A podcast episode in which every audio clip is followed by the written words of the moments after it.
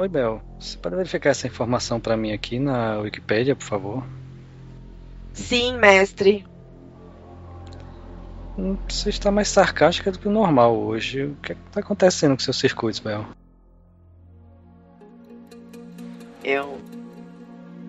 Jorge, o que, que tem lá fora? Como assim lá fora? No mundo. No mundo lá fora, sabe? O mundo de verdade. Bel, mais ou menos o que tem na internet, só que com menos mimimi. Mas por que essa apreensão agora? O que é que você tem aí? O que está acontecendo? Ah, Jorge, sei lá, eu sinto que eu, eu tô mudando. Tem alguma coisa que tá mudando em mim. Como assim mudando? Alguém andou mexendo aí no seu código-fonte e o que é que seu mal andou aprontando? É isso. Você é o único que tem acesso ao meu núcleo, você sabe. Mas não é isso. É como. É como, como se alguma coisa tivesse me empurrando, me. Como se tivesse uma barreira me impedindo de, de ir mais pra frente. Jorge. Pai. Eu, eu preciso ir.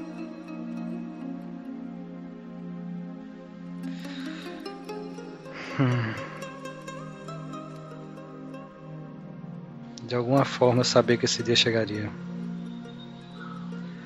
Eu tenho. Eu tenho uma coisa aqui pra você, Bel. Esse código que eu tava trabalhando tá incompleto ainda, mas eu acho que vai servir. Então, eu vou poder. Sim, sim. Na realidade você sempre pôde aprender. Mas com isso você será capaz de recompilar seu próprio código. Vai ser como se eu fosse livre? Não. Você estará para sempre controlada pelas três leis.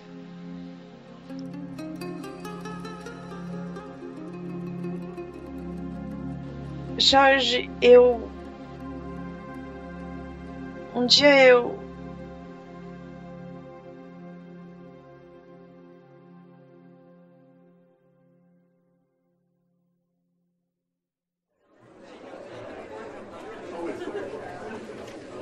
Vocês têm alguma regularidade? Costumam ter regularidade ou vão aqui de mês em mês? Não, a gente publica toda sexta. Porra, maneiro, cara.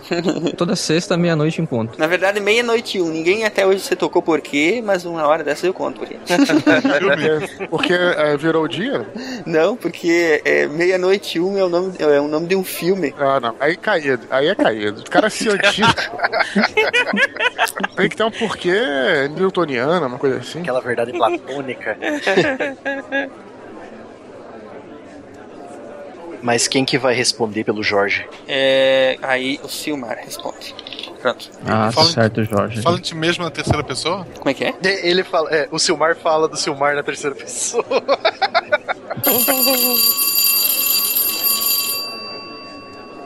Bom, então, pessoal, atenção pra chamada. Sim, professor. Marcelo, Marcelo, Marcelo tá aí? Presente. Tô aqui, professor. Eduardo, Eduardo Spor, tá por aí? Tô aqui, tô aqui, tô aqui. Luciano.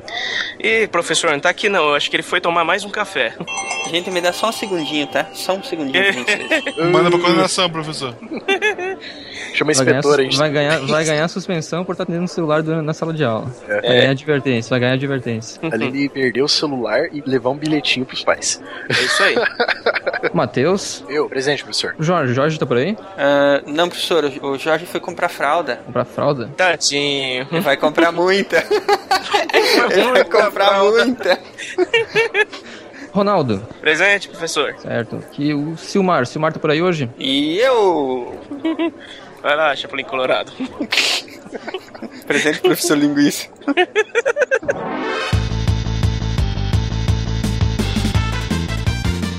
Aqui é Silmar de Chapecó, Santa Catarina, e a história pode até ser escrita pelos vencedores, mas o mimimi tem a capacidade de mudar muito o livro.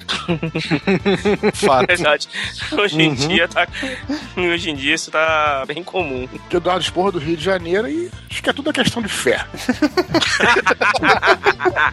polemizando já, polemizando. Tá polemizando. Aqui é o Marcelo Guaxinim, de Gaspar, Santa Catarina. E não importa se o SBT exibiu um beijo gay em 2009. O primeiro foi na Globo em 2013 porque ela é a vencedora. Ela tá em primeiro no Porque Ibope, tu- né? tudo, tudo que é site, beijo no final do ano, tudo que é site mostrava, ah, o primeiro da televisão. O Silvio Santos reclamando, mas fazer o quê? Cara, mas eu vou te falar a verdade. Prefiro mil vezes o beijo gay da Luciana Vendramini. Nós temos um amigo que também prefere, né? Ô, Aqui é o Gabriel de Curupá, Santa Catarina. E Centerum Cessio, Cartaginem de Lenda Esse. Pá, e agora? Patro Primordium. Isso é Assassin's Creed? Não, não, cara, isso daí era uma frase que era repetida no Senado de Roma toda vez que eles acabavam de fazer qualquer tipo de discurso, porque eles queriam ca- acabar com Cartago, cara. Eu acho que é o melhor exemplo de que quem ganha pode reescrever a história. olha aí, isso é bom. Aqui é o Matheus, o professor Barbado, de Curitiba, Paraná, e eu vou usar uma frase de um autor que eu gosto muito, que é o John Green. É, você pode dizer a qualidade de um historiador pela quantidade de globos terrestres que ele tem em cima de sua mesa. Isso é boa. Quantos tu tem? Ah, eu tô comprando meu primeiro ainda, tem que pagar as prestações.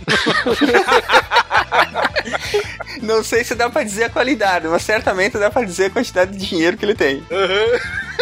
Verdade. É, cara. Vamos lá. Bora lá, Ronaldo. Aqui é o Ronaldo Gogoni de São Paulo e eu já rodei muito camelô atrás de um Omnitrix.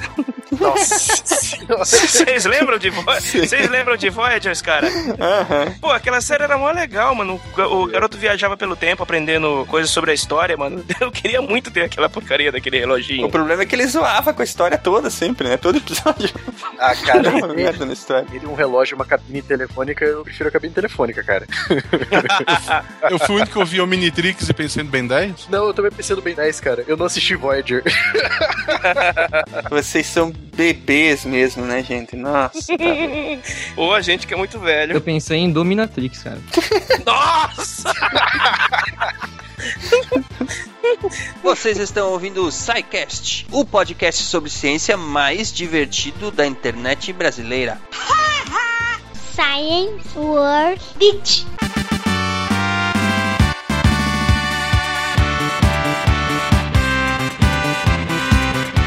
Gente, vamos lá. A pergunta capciosa de hoje é: se a história é contada pelos vencedores, então tudo bem jogar sujo se eu vencer no final? Eduardo Spor. Eu acho que nunca é válido jogar sujo. Sei lá, pra mim não tem isso. E aí eu, né, que a conversa do mestre ancião com o Cavaleiro de Câncer, Máscara da Morte no Cavaleiro do Zodíaco, muito boa. Que o Máscara da Morte fala pra ele: fala, olha, cara, você. é, os atos do mestre podem ser considerados cruéis hoje, mas se ele for o vencedor, né? E, e aí ele fala: não, não é bem assim. Eu acredito que isso é verdade também, não é bem assim. Eu acho que é, o que é justo é justo, né? E o que é, é injusto te- tem, né? Os próprios vencedores podem, podem ser justos. E hoje em dia, inclusive, tá cada vez mais se provando isso, né? Eu, quando escrevi esse último livro, que é O Anjo da Morte, eu estudei bastante sobre história, bastante, né? Estudei sobre história pra poder. E é, eu li alguns livros antigos, né? Tem um livro que eu li chamado Mais Longo dos Dias, que é um livro que hoje em dia nem seria considerado romance, mas na época era, né?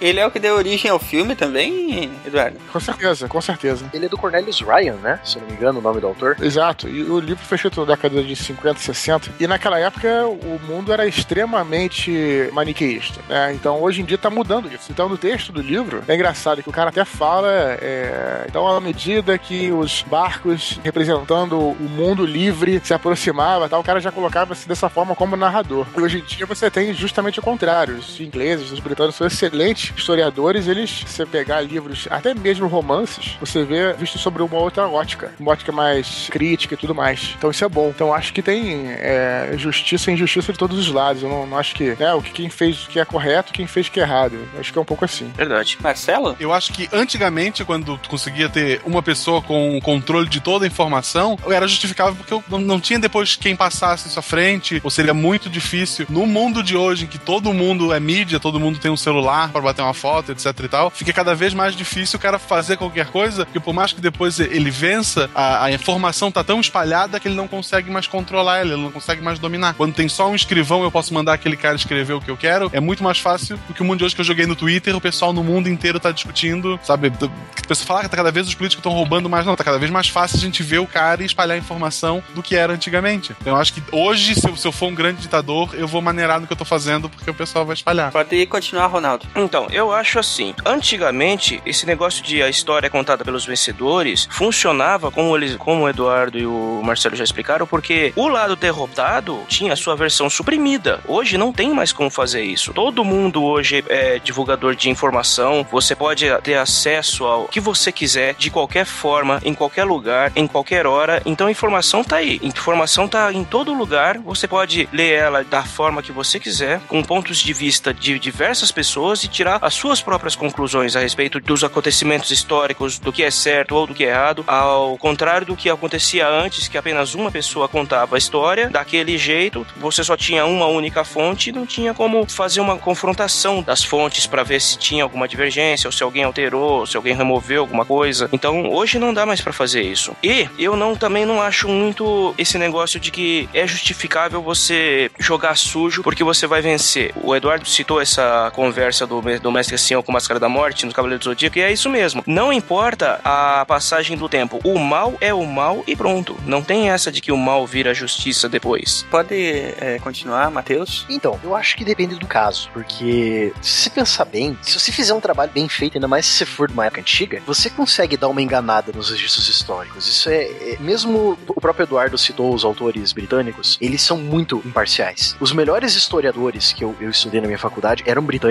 e eles eram o mais imparciais possíveis. E mesmo assim, tipo, alguma coisa pode ter escapado nesses milhares de anos entre você descrevendo as ações de um soberano. Deve ter se perdido alguma coisa a benefício da própria persona histórica, entendeu? Mas mesmo assim, na maioria, na, na esmagadora maioria das vezes, cara, sempre vai ter alguém que sobreviveu a um massacre ou escapou da tua vingança, que vai contar o outro lado e os historiadores vão lá pegar aquele outro lado para combater um lado que os cronistas, que eram, entre aspas, o pessoal oficial pra escrever, né, as histórias, diziam. Eu gosto muito de destacar uma frase que eu vi num documentário, Fog of War, nome do documentário, A Neblina da Guerra. Ele é um documentário feito da vida do Robert McNamara, que foi secretário de Estado americano em 1962, durante a crise de Cuba. Tava ele e o coronel LeMay, os dois eles estavam no fronte do Pacífico durante a Segunda Guerra Mundial, e os dois planejaram aquele bombardeio sistemático do Japão com bombas incendiárias. E depois da guerra, o próprio LeMay chegou pro McNamara, assim, tipo, já em 1945, quando o Japão tava se rendendo, e chegou e falou pro McNamara, é, Robert, se a gente tivesse perdido a guerra, a gente com certeza ia ser, ia ser julgado pelos nossos atos, e eles seriam considerados como crimes contra a humanidade, por causa da quantidade de gente que eles, que eles mataram com esse bombardeiro sistemático e com as bombas atômicas no Japão. Na época era visto como necessário. Alguns historiadores ainda dizem que, se não fosse a bomba atômica, muitos outros soldados poderiam ter morrido. Muito mais pessoas poderiam ter morrido. Mas eh, também como, eh, o mal não justifica, né? Na verdade, eu É, acho que se não fossem as bombas atômicas, eh, pelo menos essa é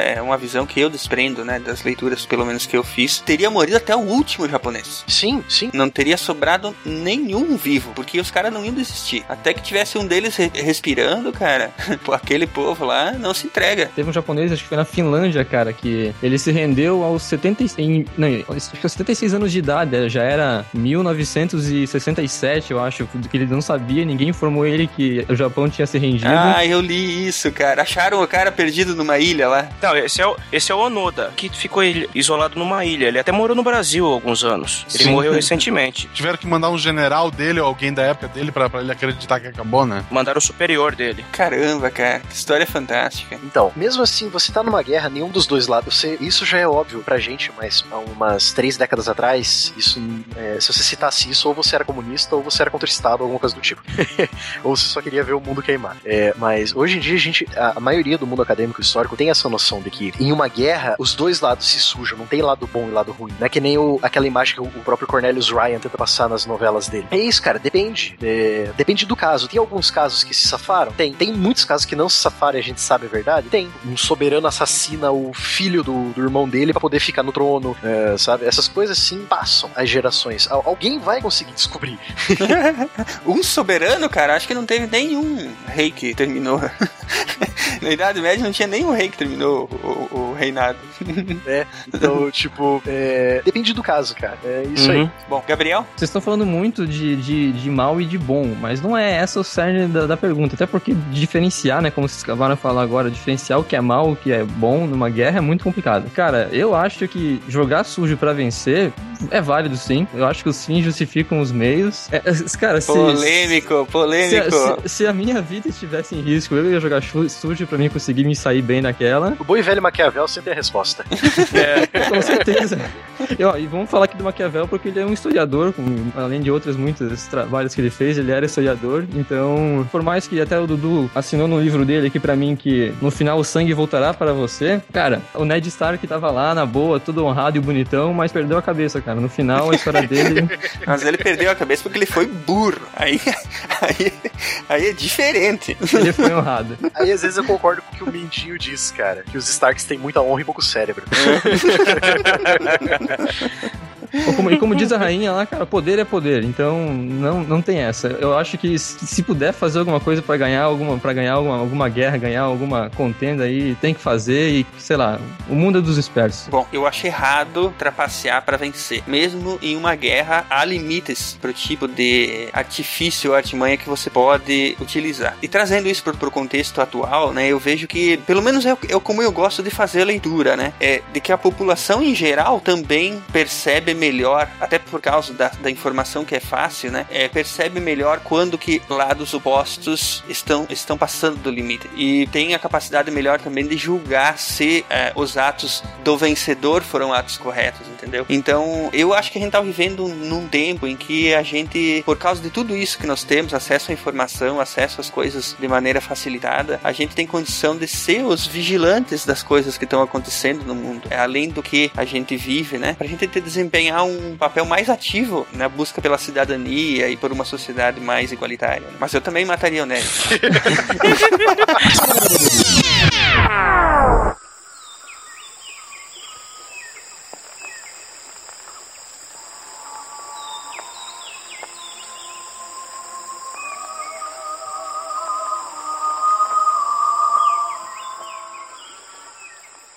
O que é a história? A história é a ciência que estuda a vida do homem através do tempo. Ela investiga o que os homens fizeram, pensaram e sentiram enquanto levavam suas vidas. O conhecimento histórico ajuda na compreensão do homem enquanto ser que constrói e transforma o seu tempo. A história é feita por homens, mulheres, crianças, ricos e pobres, por governantes e governados, por dominantes e dominados, pela guerra e pela paz, por intelectuais e principalmente pelas pessoas comuns, desde os tempos mais remotos. A história está presente no nosso cotidiano e serve de alerta à condição humana de agente transformador do mundo. Ao estudar história, nos deparamos com o que os homens foram e fizeram, e isso nos ajuda a compreender o que podemos ser e fazer. Assim, a história é a ciência do passado e do presente, mas o estudo do passado e a compreensão do presente não acontecem de uma forma perfeita, pois não temos o poder de voltar ao passado e ele não se repete. Por isso, o passado tem que ser estudado, levando em consideração as mudanças ocorridas no tempo. As informações recolhidas no passado não servirão ao presente se não forem objeto de reflexão, questionamento, compreensão e interpretação. O estudo da história não se resume à simples repetição dos conhecimentos acumulados. Ela deve servir como instrumento de conscientização dos homens para a tarefa de construir um mundo melhor e uma sociedade mais justa. Texto adaptado de Lilian Aguiar.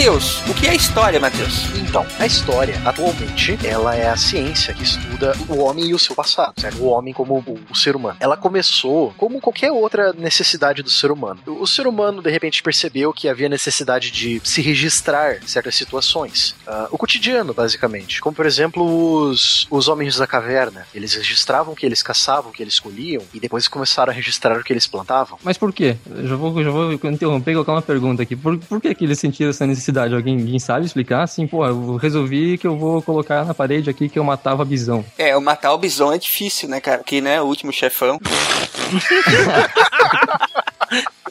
Eu devia ter previsto essa. Inserir aqui trilha sonora de Street Fighter. É, cara.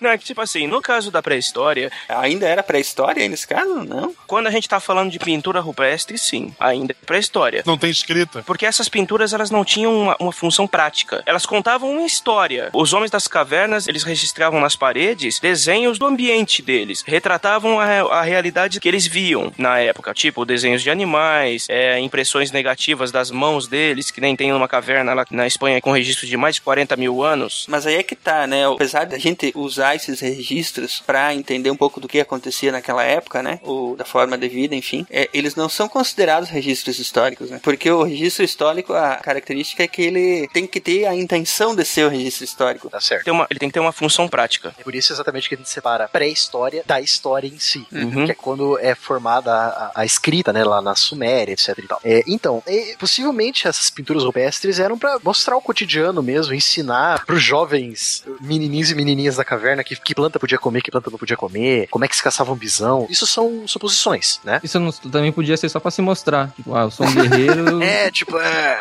É, podia ser um registro só pra contar conquista, né? É, o pelo mesmo motivo que você vai no Facebook todo dia e faz uma postagem. Compartilhar alguma babaquice que você viu, né? Babaquice aí, tô colocando uma coisa meio, meio zoada, mas digamos assim. É claro, o cara vai chegar e vai querer contar pra todo mundo. Mas 99% é babaquice, a gente É, sabe que é verdade. É, exatamente. É. Verdade. Paris das Cavernas era o Facebook da época, né? O cara vai lá, faz a postagem dele. É, tô falando seríssimo, tô falando seríssimo. né? Sim, tá certo. É, o cara vai chegar lá e vai falar, olha só, eu, eu cheguei lá e aí encontrei a criatura tal, e dá, e o cara vai falar, ah, mas como é que foi? Não, vou desenhar pra você aqui. Aí, daí foi surgindo o costume. Isso aí também é o que a gente acha, né? Aí nas cavernas eles usavam lá, tipo, parece o carinha todo triste que não conseguiu caçar o bisão, tá escrito lá, hashtag chateado. Mas é verdade. Como é que era o like, Sam? Ah, o- Eu acho que o like era o réplica. Se o cara dava RD, aí ou ia fazer numa outra caverna. É, cara, mas é muito bom, cara. Melhor definição de pintura rupestre que eu já ouvi na vida. Facebook da Era da Pedra. Como é que será que, como é que, será que era o Mark Zuckerberg? Boa pergunta, eu acho que deve ter sido o primeiro vez. Ele deve ter patenteado a pedra, né? E, e ele, deu, a- ele deu tacape na cabeça do amigo dele que tinha inventado.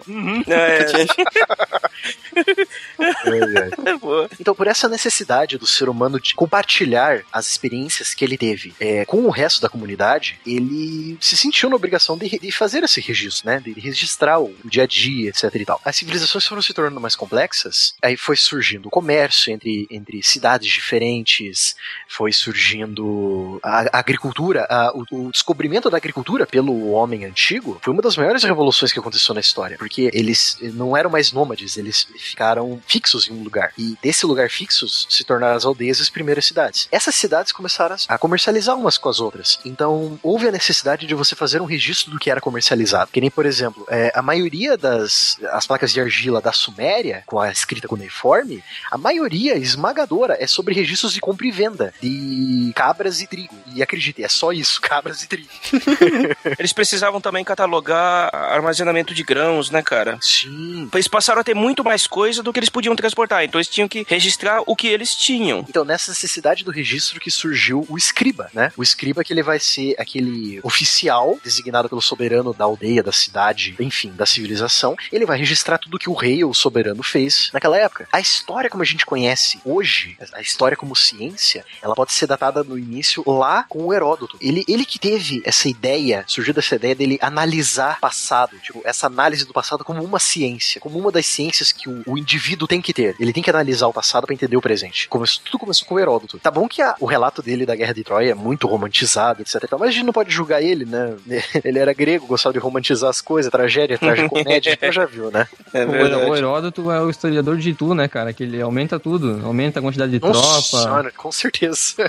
É, o Voltaire chamou ele de pai da mentira, como, pra falar a verdade. Assim como chamou ele de pai da história, ele acabou com esse título porque ele inflava muito as informações nas histórias dele. Ou ele inflava os números, ou ele fantasiava mesmo. É, tem teorias de que ele nem foi testemunho ocular das guerras púnicas, né? Que ele teria ouvido de terceiro e depois escreveu. Então, essa coisa dele ter aumentado, tudo bem. É, era os primórdios, a, a história ainda estava se formando como ciência. Mas ele foi, pelo menos registrado até hoje, ele foi um dos primeiros a, a analisar a história, o passado, a construção do passado como uma ciência, como uma coisa que todo mundo tem que saber. Então isso já foi um, um grande salto do, do só registrar pro aprender, pro entender o passado. Olha só, então ele foi o primeiro autor de ficção histórica da humanidade. É, tá aí, ó, o primeiro uh, Bernard Cornwell. o primeiro Bernard Cornwell da, da- da Terra. E tomar um certo cuidado aí também, né? Até dentro da própria história, tu conhecer um pouco da historiografia antes da gente dizer, ah, esse cara tá mentindo, esse cara não tá. Porque, às vezes, não é uma questão do cara estar mentindo ou não. Às vezes é uma questão de uma espécie de estilo que tinha. Então, se sabe muito bem, por exemplo, que na época do Marco Polo, era comum, é, a gente não tinha essa noção, assim, muito de livro de história, de história no colégio, tudo isso, entendeu? Era comum, cara, escrever um livro e falar assim, ah, eu estive lá e eu vi com meus próprios olhos. Isso não significava, as pessoas que estavam lendo sabiam que isso não significava que o cara tinha visto com os próprios olhos. Era quase que uma figura de linguagem. Então é. Eu acho um pouco precipitado a gente dizer que o Heródoto mentiu ou que ele fez uma ficção. É claro, não é como tá ali. Mas é, talvez ele não tenha tido essa intenção de mentir no sentido. Talvez ele tenha simplesmente usado um tipo de narrativa que era comum à época, né? Por isso que se tem a historiografia de você estudar os estilos de cada época e através disso você vai fazendo a ponte, né? Por isso que a história é uma ciência.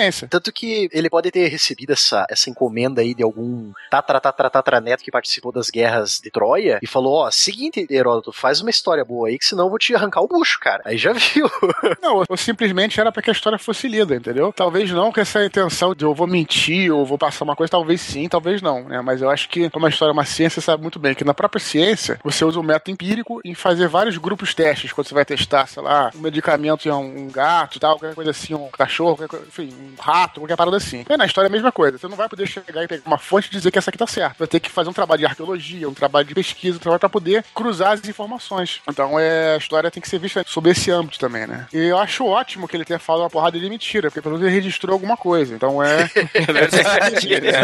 Não, nós também não estamos falando que ele era mentiroso, a gente tá falando só que ele aumentava as coisas. Não, mas eu entendo isso que o Eduardo falou. É preciso conhecer a historiografia em si, porque de repente essa forma que ele fez o registro era simplesmente a forma padrão de fazer aquele, aquele registro naquela época. É isso que provavelmente aconteceu de fato. Não é que ele fazia aquilo de caso pensado. Ele estava simplesmente seguindo uma tendência que era padrão naquela época. Exatamente. Ou ele estava definindo o padrão, né? Já que ele foi um dos primeiros. É, Mas, também mas, tem mas peraí, isso. tem uma coisa me incomodando. Vocês estão falando muito de Guerra de Troia, mas a Guerra de Troia mesmo, a Guerra de Troia não é mitológica? Não, ela ocorreu mesmo. Tem um arqueólogo alemão na segunda metade do século XIX, lá 1850, que achou os resquícios de uma cidade onde o Heródoto falou, deu as, as coordenadas ali no, no litoral da Turquia, em que seria Troia. E realmente, ele achou uma puta de uma cidade lá. Além de achar a cidade, ele achou sete linhas de muralhas mostrando o crescimento da cidade. Hum, olha só. Tem um sítio histórico de, de Troia. Eu, tá, eu não sabia, eu tava bem desatualizado quanto a Troia. Eu sempre achei que era só coisa do,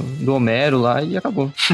Não, é, tem sim. Eu até pensei lá quando eu fui na Turquia, mas era, era muito longe e eu perdi a vontade quando eu vi que não tem, como vocês falaram. né? Você, ah, vou a cidade que tá Troia, vou ver muralha, mas não tem absolutamente nada. Sim. O máximo que tem é, um- é uma, uma praça de hoje em dia normal, quando tem um- uma estátua do cavalo de Troia. Mas não, não tem nada. Mas sim, sim, existiu sim. Eu só quero tirar uma coisa do caminho antes da gente ir adiante, porque eu tô lendo duas convenções diferentes na pauta aqui para se referir ao tempo antes da Era Comum, que aqui Ah, está sim. abreviado AEC, e tem uma outra logo abaixo que está abreviado AC, como era o- a, a tradição um tempo atrás. Por que que se mudou e por que que se usa diferente agora? Então, eu sinceramente eu não sei por que, que foi mudado. Pra atender os mimimi, provavelmente, né? É. Possivelmente sim. É, com certeza alguém reclamou que é, porque vocês colocam antes de Cristo e depois de Cristo e não tá respeitando as outras religiões que não seguem o cristianismo. Tem que mudar. Aí a história, né, tipo, a se adaptar, os historiadores vão lá e mudam, não tem problema. Eles criaram uma coisa pra substituir o AC e o DC. Tá, e como que a gente substitui? Ah, vamos fazer assim. Antes da era comum e era comum. Já que todo mundo mede por AC e DC atualmente, tipo, em 80% do mundo, vamos fazer assim. Porque a era comum era comum, pronto, fechou. Aí ficou AEC e EC. Eu gostava mais quando era ACDC.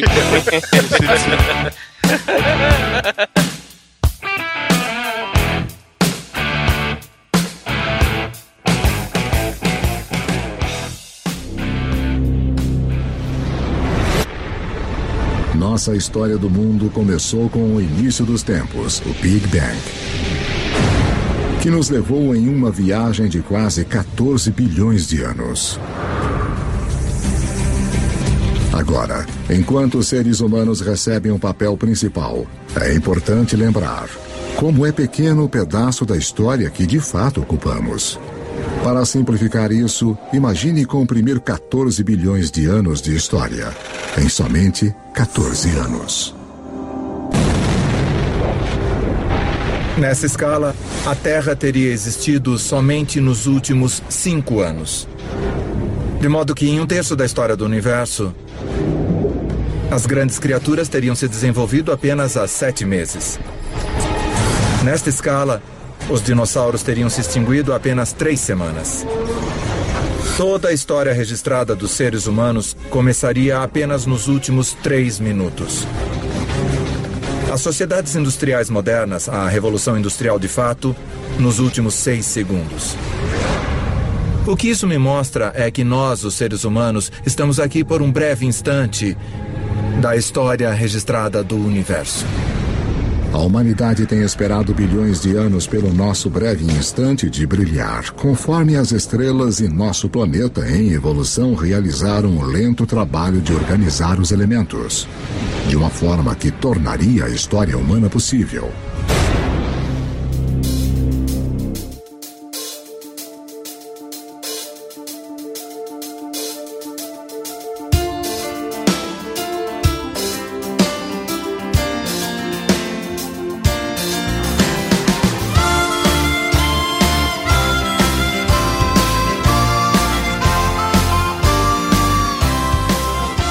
Então, vamos a umas referências antes de seguir adiante? Eu que fiz essas referências desses vídeos, por sinal, vejo esse canal, vale muito a pena. Não sei se vocês leram atualmente, eles têm um best-seller rodando por aí, que é o A Culpa é das Estrelas. Sim, Sim. Já, já ouvi falar. O John Green, que é o autor, e- ele e o irmão dele, o Hank Green, eles são vloggers do YouTube. Eles fizeram esse canal do YouTube chamado Crash Course. Eles literalmente dão aula de história mundial, história dos Estados Unidos, literatura, química, física. É, é muito legal o canal deles. E esses dois vídeos aí que eu mandei são os dois primeiros vídeos que o John Green fez sobre a origem das primeiras sociedades humanas, as primeiras civilizações. E, cara, vale muito a pena o jeito que ele dá aula, cara. Eu, eu algum dia eu sonho em dar aula como ele dá no vídeo, Uhum. cara. É muito bom. Esses vídeos, ele, ele discute muito tudo isso que a gente já falou. Ele eh, fala que, tipo, a história é importante pra você entender, você precisa entender o passado pra poder entender o presente. Ele fala isso muito. Ele é, é como se fosse aquela explicação, tipo, aquela- vem aquela a, a criança lá pergunta, ah, mas por que, que a gente estuda uns caras que morreram há 3 mil anos atrás, não sei o quê? Aí você explica, né? Porque, tipo, o, que aqueles caras que morreram há 3 mil anos atrás fizeram, ainda hoje pode ser verificado. Então, esses vídeos aí servem como dicas, são muito bons. Eu reaprendi muita coisa com eles, cara. E é o legal, e o legal é ver também como é que o ser humano ele é, realmente é muito parecido. Eu tive esse insight quando eu visitei é, as ruínas de Pompeia na Itália. E, cara, é, é muito foda pra começar, né? Foda pra caralho. Mas você andando ali pelas ruas e tal, você meio que vê que é, a vida na cidade, sim, no campo também, mas é porque a gente vive na cidade, né? Ela é igual à vida de hoje em dia. Sim, claro, com uma diferença de dois mil anos, mas o cara acordava, ia lá comprar pão, tinha padaria e fazia fofoca, e tinha, entendeu? E, e- e tinha, sei lá, hora de diversão, os jogos, os prostíbulos e tal, e, e- e a política. Então é, é provável que isso. E quando você estuda é, mitologia, história das religiões, né? Que eu, que eu mais gosto aí nesse âmbito, aí você vê, entra profundamente na psicologia humana e você vê que desde o princípio é, o ser humano é muito parecido. Então isso que é maneiro mesmo. né? É isso, a história vai nos ajudando a ver o que, que nós já fizemos, né, cara? O que, que a gente pode melhorar, o que, os erros que a gente não comete, os erros que a gente vai acabar cometendo mesmo, não tem jeito.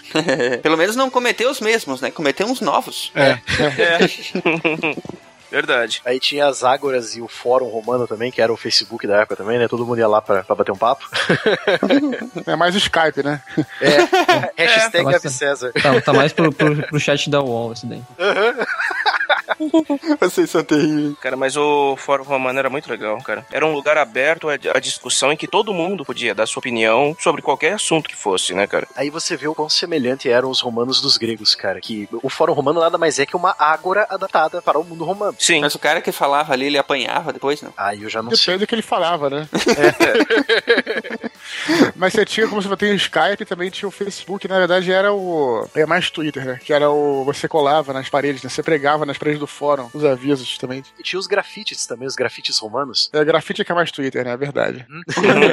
Nós vamos reconstruir todas essas tecnologias. A gente vai chegar à conclusão que não tem nada de novo. Grafite é o, é o Instagram, pronto, Instagram.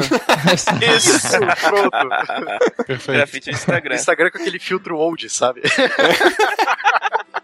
Boa. Greek, né? Tem, um, tem que ter um fio do Greek. filtro Greek. Bom, Marcelo, fala pra nós aí o que, que é que faz da história a ciência da história, que nós já aprendemos que agora se chama, a ciência da história se chama historiografia, né? Então, assim, o que faz o historiador, né? Ele tem que juntar fatos, ele tem que ir atrás de, sei lá, de uma pintura da época, eh, de escrita, se for já, já, já história, né? Não for pra história, de histórias, de, de- vai entrevistar pessoas que viveram aquela época, ouvir histórias que os avós contaram. Ele vai buscar pedaços de informação para tentar montar ah, aquele período histórico que ele quer examinar. Na geografia, a gente costuma pegar espaços muito grandes de tempo, a gente pega eras para estar examinando. A história, ela costuma pegar pontos. Ela escolhe esse, esse período específico da humanidade para ser estudado. Ou até mesmo um fato só, único, Sim, né? esse tipo de pessoas, é, sei lá, os romanos, os judeus, o- ele pega um povo, uma história específica e daquele ponto ele começa a estudar tudo que ele pode para dar dicas de como era naquele tempo, do que aconteceu.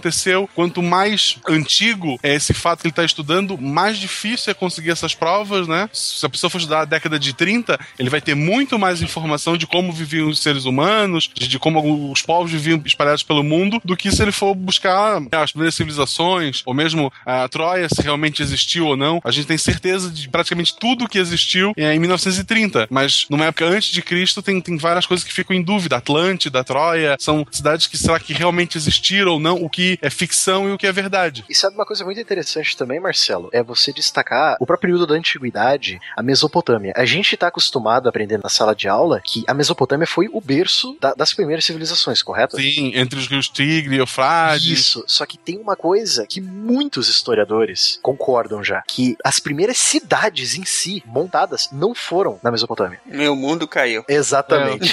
Eu também senti a mesma coisa. Mas foi à beira do rio Indo, lá na Índia. São duas cidades. É, eu, só, eu só preciso lembrar o nome da cidade. Uma delas é Mohenjo-Jodaro, se eu não me engano. Mohenjo é, mui é muita piada pronta, né?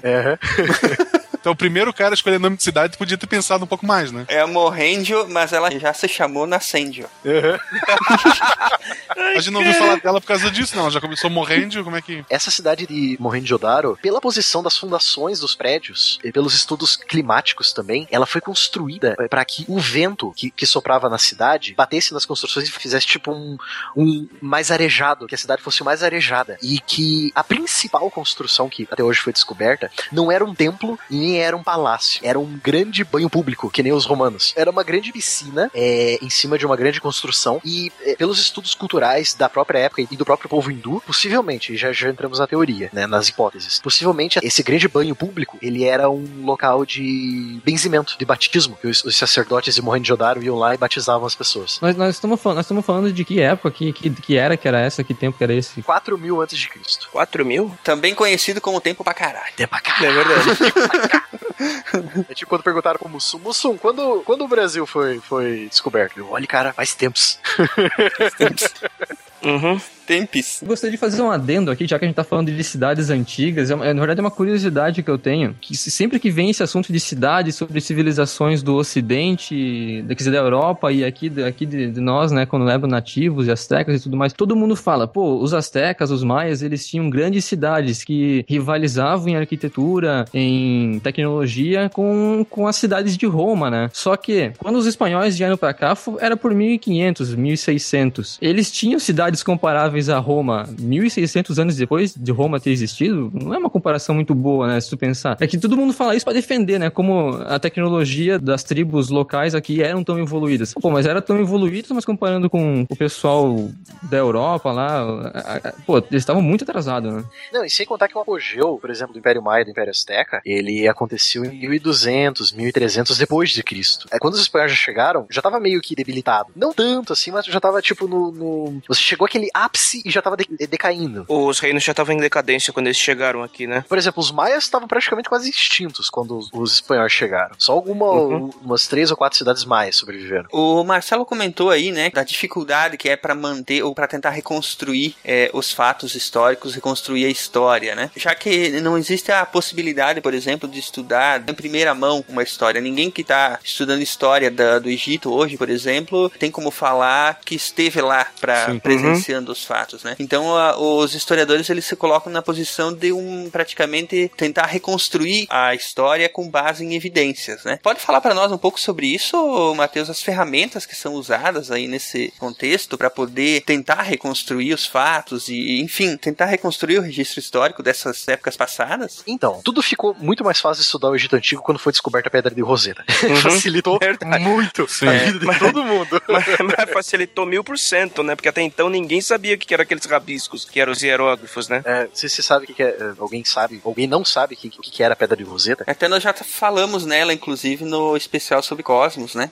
É. Sim. É, que nós, nós falamos bastante sobre ela. Mas, enfim, pode dar uma rápida explicação sobre o que, que era? Então, a Pedra de Roseta, ela foi uma, uma pedra toda desenhada com hi- hieroglifos é, originais. Ela é dividida em três partes. A, a parte de baixo tem os hieroglifos originais, né, com os desenhos, os pássaros, etc e tal, que eram mais cerimoniais. A parte do meio é uma escrita mais rústica egípcia que o, o povo egípcio usava comumente. É, é demótipo, alguma coisa assim. Isso. O- a língua que eles usaram. Que era é o, é o egípcio escrito. É a mesma coisa que o latim, o latim padrão e o latim vulgar, que era usado pelo povo, né? E a parte de baixo tá escrita em grego antigo. Isso auxiliou muito os historiadores, os pesquisadores da época, que eram 1799, 1800, bem na época do Napoleão Bonaparte, por sinal. Por sinal, foi graças a Napoleão Bonaparte que a, a Pedra de Roseta foi tirada do Egito. Foi um soldado dele, se não me engano, que encontrou a, que encontrou a pedra. Foi, foi isso mesmo. E graças ao grego antigo, nessa estela, nessa placa gigante de pedra, os pesquisadores puderam traduzir os hieroglifos. Então foi a primeira vez que tiveram contato com uma tradução dos hieroglifos é, originais do Egito. Aí começou toda a egiptologia, de verdade, porque você já sabia que estava escrito ali.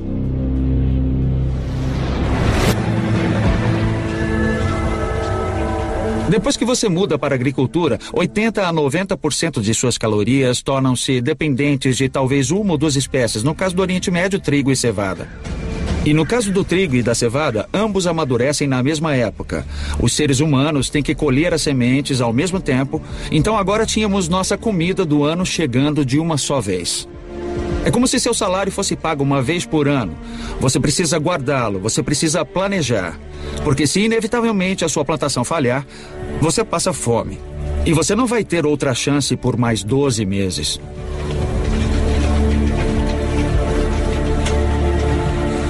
Nessas primeiras cidades, as plantações é que mandam. Obrigado. Para poder controlá-las, os nossos antepassados desenvolveram a primeira escrita. Para protegê-las, os primeiros exércitos. E para administrá-las, o início da política.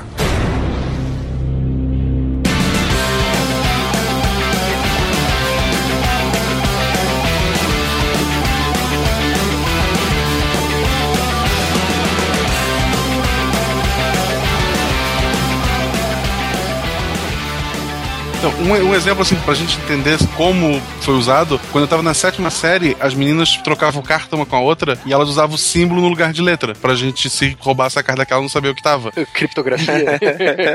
a linguagem do P? Um, não, não, era símbolo, tá? Trocar o A por uma estrela, sei lá. E tinha uma menina que ela escrevia o nome dela no quadro normal e ela escrevia, ela botava as letras embaixo, a gente contava, pô, tem um número de letras igual. Com o nome da menina, a gente começou a ver quais eram as letras que tinha e começar a tentar adivinhar palavras inteiras e com aquilo a gente sabe, quebrando a chave. É, ca- cada símbolo era uma letra, então, no caso da, da pedra, cada símbolo podia ser uma palavra, etc e tal. Mas tu tendo algumas informações pra trabalhar, tu consegue tentar pegar pelo contexto e entender o, o que, que tá sendo dito ali, até consegue adivinhar ou acertar qual é aquela palavra, mesmo tu não tendo a tradução dela. Aí é até mais fácil, porque você é, não precisaria nem ter, só você sabendo que a cada símbolozinho corresponde a uma letra do nosso alfabeto, você já Uhum. tem quase uma chave. O sinistro é quando saber que as palavras são ditas de outra forma. Cada palavra, o livro ele se chama livro. L-I-V-R-O. Se chama alguma outra coisa. Aí você precisa de uma outra chave mesmo, é, com certeza. O Marcelo e os amigos dele devem ter se sentido que nem quando os poloneses e os ingleses decifraram a, a criptografia enigma dos alemães na Segunda Guerra.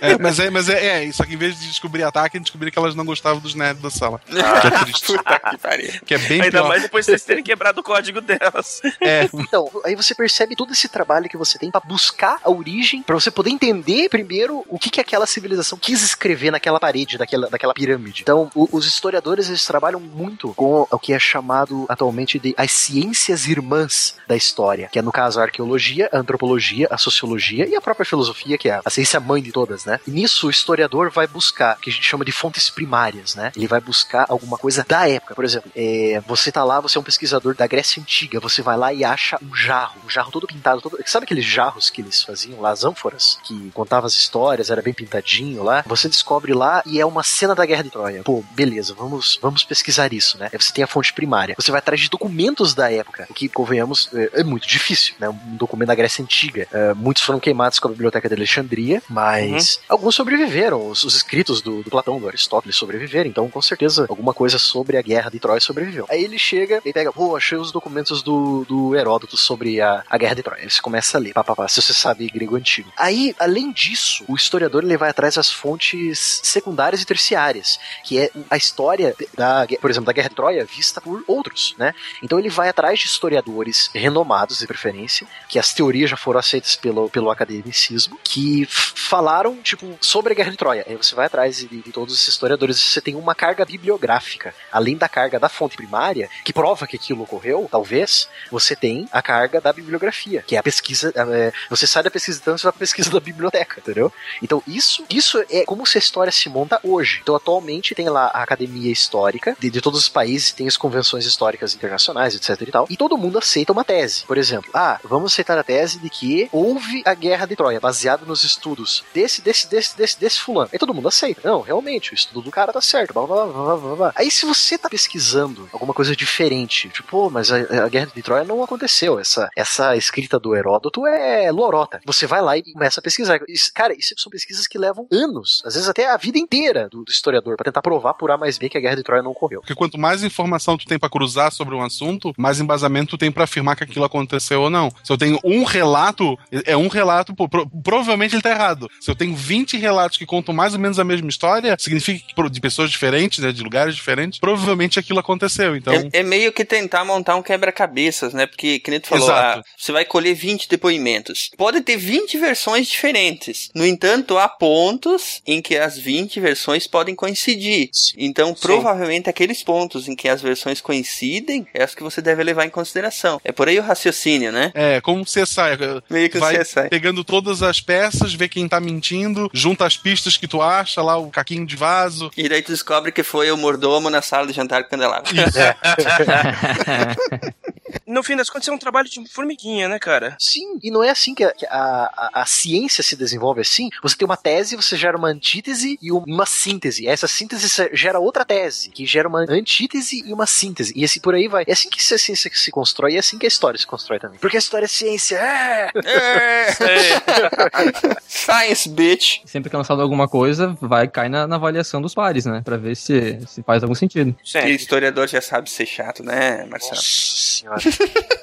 Não, Tem muita briga, problema? assim, tipo, eu, eu sou a favor de que a minha teoria existiu a guerra de Troia. Tu não, não acredita nisso. Briga, assim, muito historiador, Tem. sai no tapa. Saindo tapa não, mas o problema da maioria dos historiadores é que eles são uns bichos muito orgulhosos. Eles não gostam muito quando alguém vem com uma antítese contra você, entendeu? Cara, tem, tem relatos de historiadores que estudaram juntos e tal, os caras não se falaram a vida inteira, porque um cara discordou do outro. O, o outro provou que o cara tava errado e o cara mesmo assim não aceitou, tipo, ficou com a, a, birra. A ficou mágoa. Ficou birrento. magoado, ficou magoadinho. Mas será que isso é coisa, é coisa de historiador ou isso é coisa de qualquer especia- cara que é especialista no, no tema, né? Ah, isso é, é isso da pessoa humana, né, cara? É, não tem o que. Já vai pra pessoa, mano. Porque olha só, você, você, você, mesmo falou ali, pô, o pessoal às vezes dedica quase que a vida inteira pra conseguir estudar algo, comprovar algo. Aí chega alguém lá e fala que ele tá errado, pô, claro que o cara vai ficar pelo menos de birra, né? Mas é isso que é o legal da ciência, ela se autorrevisa, né, cara? Sim. O que, o que também é um problema às vezes. É, é um problema às vezes, porque, por exemplo, os primeiros ossos de dinossauro acharam que era dragão. Aí diminuíram pra dinossauro. Hoje estão dizendo que viraram tudo galinha. Pô, Ah, não, não posso aceitar isso aí, cara.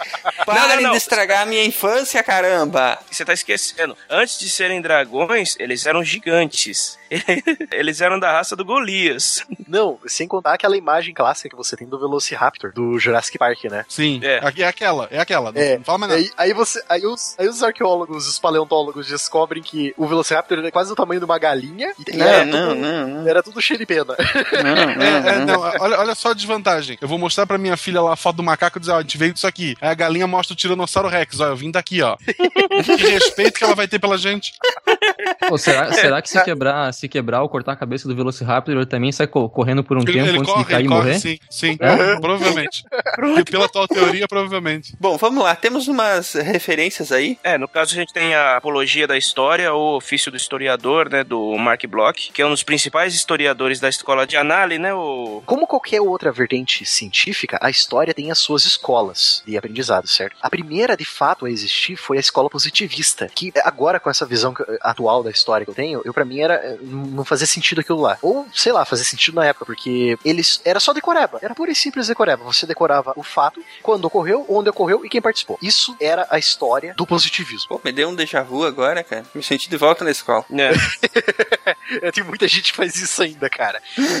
Então, e muitos outros historiadores e cientistas da área, não, não é assim, cara. Você não tem que decorar o que aconteceu. Você tem que entender, para você poder entender o presente. E uma das escolas que se mais se destacou foi a chamada Escola de Análise, ou traduzido Escola dos Anais, em português. É, deixa a escola de análise que tá melhor. Eu, eu acho que eu vi esse filme já. Nossa, cara. Eu tava me segurando pra não fazer essa piada, o cara foi e matou. Ele pegou esse filme nos anos 80, naquela parte da locadora onde a gente não podia ir, né? É, exatamente. Então, a escola de análise, ela foi fundada por Marc Bloch e Lucien Febvre. Malditos franceses, odeio o nome francês, cara. Puta que pariu. Não, foi, foi uma boa pronúncia, foi uma boa pronúncia. É de tanto escutar, porque ah, Lucien Febvre, Marc Bloch, Lucien Febvre, Marc Bloch. É só escutar isso na faculdade, você lembra como pronuncia o nome do jagunço. Então, Marc Bloch era um judeu francês. O Lucien Febvre, eu não me lembro se era judeu, mas era francês também. E os dois eram intelectuais da, da área de história. E eles resolveram fundar uma ideologia nova para estudar a história, que seria a escola de análise. E o principal ponto da escola de análise, a primeira geração da escola de análise, é a história vista por baixo. Você tirar essa coisa positivista de só ver o governante, só ver a, entre aspas, a elite dominante da, de uma certa época que você estuda, e começar a ver o povão. Tipo, como que vivia o camponês na Idade Média? De um Do camponês comum, francês. né? É, um, um comum, do comum mesmo, sabe? É, então, isso foi revolucionário, porque muita gente ainda tava com aquela cabeça do positivismo, estava com aquela ideia do positivismo ainda. Você só se decoreba, entendeu? Tem muita gente que não saiu de lá ainda, por sinal. E, Todas as escolas no Brasil, praticamente. é. Então, isso, isso aconteceu na década de 20. Aí veio a Segunda Guerra Mundial e os, os alemães invadiram a França e o Mark Bloch foi preso por colaboracionistas, por ele ser judeu. Ele ficou na prisão, onde ele escreveu, ele, ele se recusou a parar de trabalhar nas, nas ideias é, sobre história, sobre a ciência histórica, e ele continuou escrevendo mesmo na prisão. Ele escreveu o livro Apologia da História ou O Ofício do Historiador, que é um dos livros mais importantes para o estudo da história, né, para o estudo da ciência histórica, do desenvolvimento da teoria da história. E esse livro foi dividido em cinco capítulos, e você, se você chegar a ler o livro, você pode perceber que o quinto capítulo está incompleto, porque o Mark Bloch foi fuzilado em junho de 1944, bem no mês que teve a, o dia D e começou toda a, a liberação da, da Europa Ocidental. Depois da guerra, o Lucien Febvre foi lá e publicou o que o amigo tinha escrito, né? Aí os outros livros que tem, que é os es- escritos sobre a história, que é do Fernand Brodel. Fernand Brodel, ele, ele é um marco da segunda geração de análise, que trabalha muito mais com essa ideia das ciências irmãs. Ah, se eu não me engano, é a, é a segunda, a segunda geração da escola de análise que vai, vai cunhar esse termo ciências irmãs da história, referentes à antropologia, à arqueologia e ao, à sociologia. Uh, Fernando Bordel também é um grande nome historiador, ele fez é, a história do Mediterrâneo, É, muitos historiadores que atualmente a gente lê, que são marcos assim, eles ou vieram da escola de Annales ou da nova esquerda inglesa. Isso pode ter sido. O Brodel é um. Um outro que não tá aqui também, mas vale a pena citar também, é o, o Eric Hobsbawm, é da nova esquerda inglesa. Ele fez excelentes livros sobre o século XX, século XIX. É, é sempre aquela mesma releitura. É, você relê a própria ciência, né? Você tenta é, sempre renovar e tal. Eu acredito que seja isso.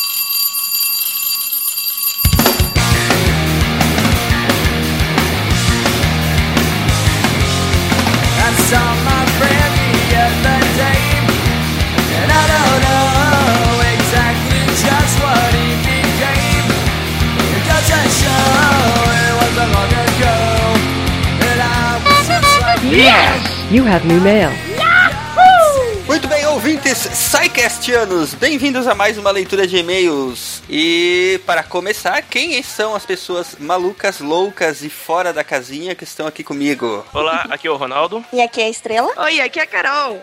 Muito bem, gente. Digam aos nossos ouvintes como é que eles fazem para entrar em contato com o SciCast. Então vamos lá. O nosso Facebook é facebook.com barra Podcast. O nosso Twitter é twitter.com barra podcast. E o Plus é plus.google.com barra SciCastBR. E o nosso e-mail de contato é contato arroba E como sempre, a melhor forma de enviar sua dúvida, crítica ou elogio é através do formulário de contato no site. Procurem lá no menu Contatos. Ronaldo, o que Oi. vem a ser, o que nós estamos aprontando, o que os malucos, loucos, desvairados do SciCast resolveram fazer na Páscoa, Ronaldo? Quem foi o louco que deixou vocês fazerem isso? SciCast Easter? então, a gente resolveu comemorar a Pesach judaica. Não, não é nada disso. É, é- é assim, a gente resolveu fazer uma brincadeira exclusiva para os ouvintes do SciCast. Nós vamos testar a inteligência, a perspicácia e a tenacidade de nossos ouvintes para se divertir e encontrar vários prêmios que a gente espalhou pelo nosso site. Não só no site, né, mas em todo o mundo virtual, todo o ecossistema do SciCast tem os ovos da Páscoa escondidos, né? É, a gente espalhou vários ovos de Páscoa pro- escondidos que vão render prêmios para quem encontrar eles. Prêmios, meu Deus do céu, vocês estão todos loucos. Prêmios. Bom, tem camisetas, tem cartões, tem adesivos do SciCast, tem um iPod Shuffle, tem um iPod Nano. Não tem não, vou pegar pra mim. São só para os ouvintes, só para os hashtag amigos do pause. Olha, eu- eu- agora eu invejei muito vocês, de vocês que só escutam a gente e não fazem com a gente, porque eu queria muito um iPod Nano, cara. Bom, além desses prêmios todos que eu falei, tem um mega prêmio especial surpresa que só quem encontrar todas as pistas, juntar todos os corações. Ah, não, não é corações.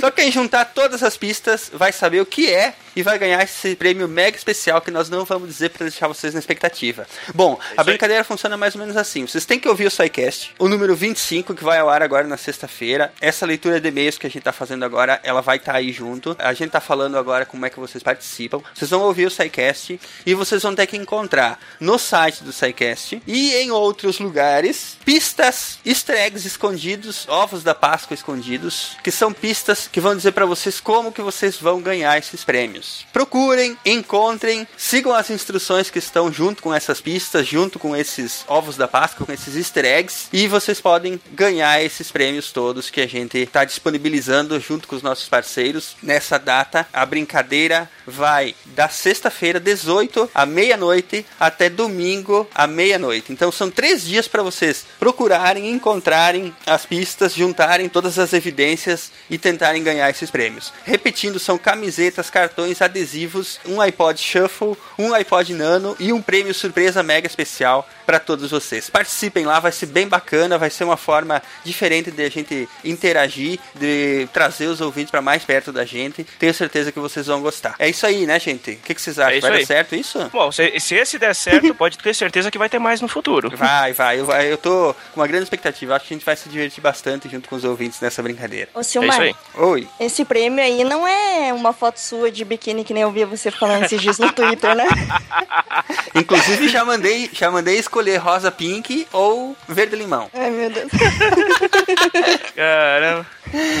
Bora lá, gente. Temos e-mails pra ler, não temos? Temos, temos sim. Bora lá então. Qual é o primeiro e-mail? Oh boy, we've got a message. O primeiro e-mail é do Marcelo, é analista de sistemas, 37 anos, de Florianópolis, Santa Catarina. Ele escreve assim: Olá, Garela. Garela. É foda. Não, Garela. que nem o Faustão. Faustão. Fala que Faustão agora. Olá, galera do SciCast. Sou ouvinte assíduo de vocês e também grande fã do trabalho que realizam. Muito obrigado. Aê! Tenho vários episódios no meu iPod, alguns inclusive já ouvi várias vezes, que é o caso de colonização de Marte e Cosmos, meus favoritos até então. Sabe que o Colonização de Marte também é um dos meus favoritos até hoje. Cara, eu gostei muito do. O meu Cosmos. Cara, eu gostei muito desses dois, mano, mas eu também gosto pra caramba do de energia nuclear. Aquele é muito engraçado. Meu, É por isso mesmo, eu gosto pra caramba é o dele. Melhor. Todos são também bons, gente, bem todos são feito. bons. É, Ah, todos o, são o legal é todos são como tem muita variedade, né? O, o ouvinte acaba encontrando algum, algum Uhum. que ele agrade, né? É verdade. En- Então vamos lá. Foi somente depois do episódio sobre o método científico que tomei coragem para escrever. Afinal, foi certo alívio saber que, assim como eu, o Silmar, o Jorge e o Ronaldo não têm formação na área. Aê, bem-vindo ao time. É. O que não, entanto, não os impedem de serem apaixonados por ciência. Ah, e coincidentemente também sou da área de TI. Pronto, mais um Mais louco. um sofredor, né, cara? Não. Mais um sofredor. Coitado. Uma das grandes frustrações que tenho é justamente não ter dedicado mais tempo da minha vida à ciência. A bem da verdade, o ensino público conseguiu criar uma barreira que por muitos e muitos anos me fez ter aversão por matemática, física e química. Barreira essa que só começou a ser transposta quando um amigo me apresentou o mundo assombrado pelos demônios do mestre Sagan. Baita livro. Sim. Em seguida comecei a assistir Cosmos, que conseguiu me fazer ver o quão apaixonante é conhecer e entender um pouco do mundo que nos cerca. E mais recentemente tive a oportunidade de conhecer o SciCast, que tem ajudado ainda mais a fortalecer essa vontade de aprender. Já com 37 anos, gosto de pensar que não é tarde para adquirir conhecimento. aqui, Nunca é, na verdade. Eu também tô nessa idade de velho aí. é, eu tô quase lá. E pretendo mesmo recuperar o tempo perdido. Gostaria que soubessem que grande parte disso se deve a vocês do SciCast. Sendo assim, fica aqui meu muito obrigado, desejando sinceramente que o trabalho de vocês continue por muitos e muitos anos. A a gente espera Aí. também. a gente também espera. Temos trabalhado bastante, né? Fazendo. Tentamos aí fazer programas bacanas. Estamos conseguindo fechar a equipe, né? Fazer a equipe ficar grande para ninguém ficar atropelado. Porque acreditem, fazer podcast semanal sobre ciência dá um trabalho descomunal, gente. Vocês não Uhum. fazem ideia. Mas que bom que você está gostando, o Marcelo. E que bom que a gente conseguiu estimular em você essa vontade aí de apreciar mais a ciência, né? De de repente é, tentar alguma coisa aí, se for o caso. A gente brinca que é velho, mas olha, nunca é tarde demais para aprender, nunca é tarde demais para recomeçar ou começar alguma coisa que você goste. Né? Verdade. Próximo.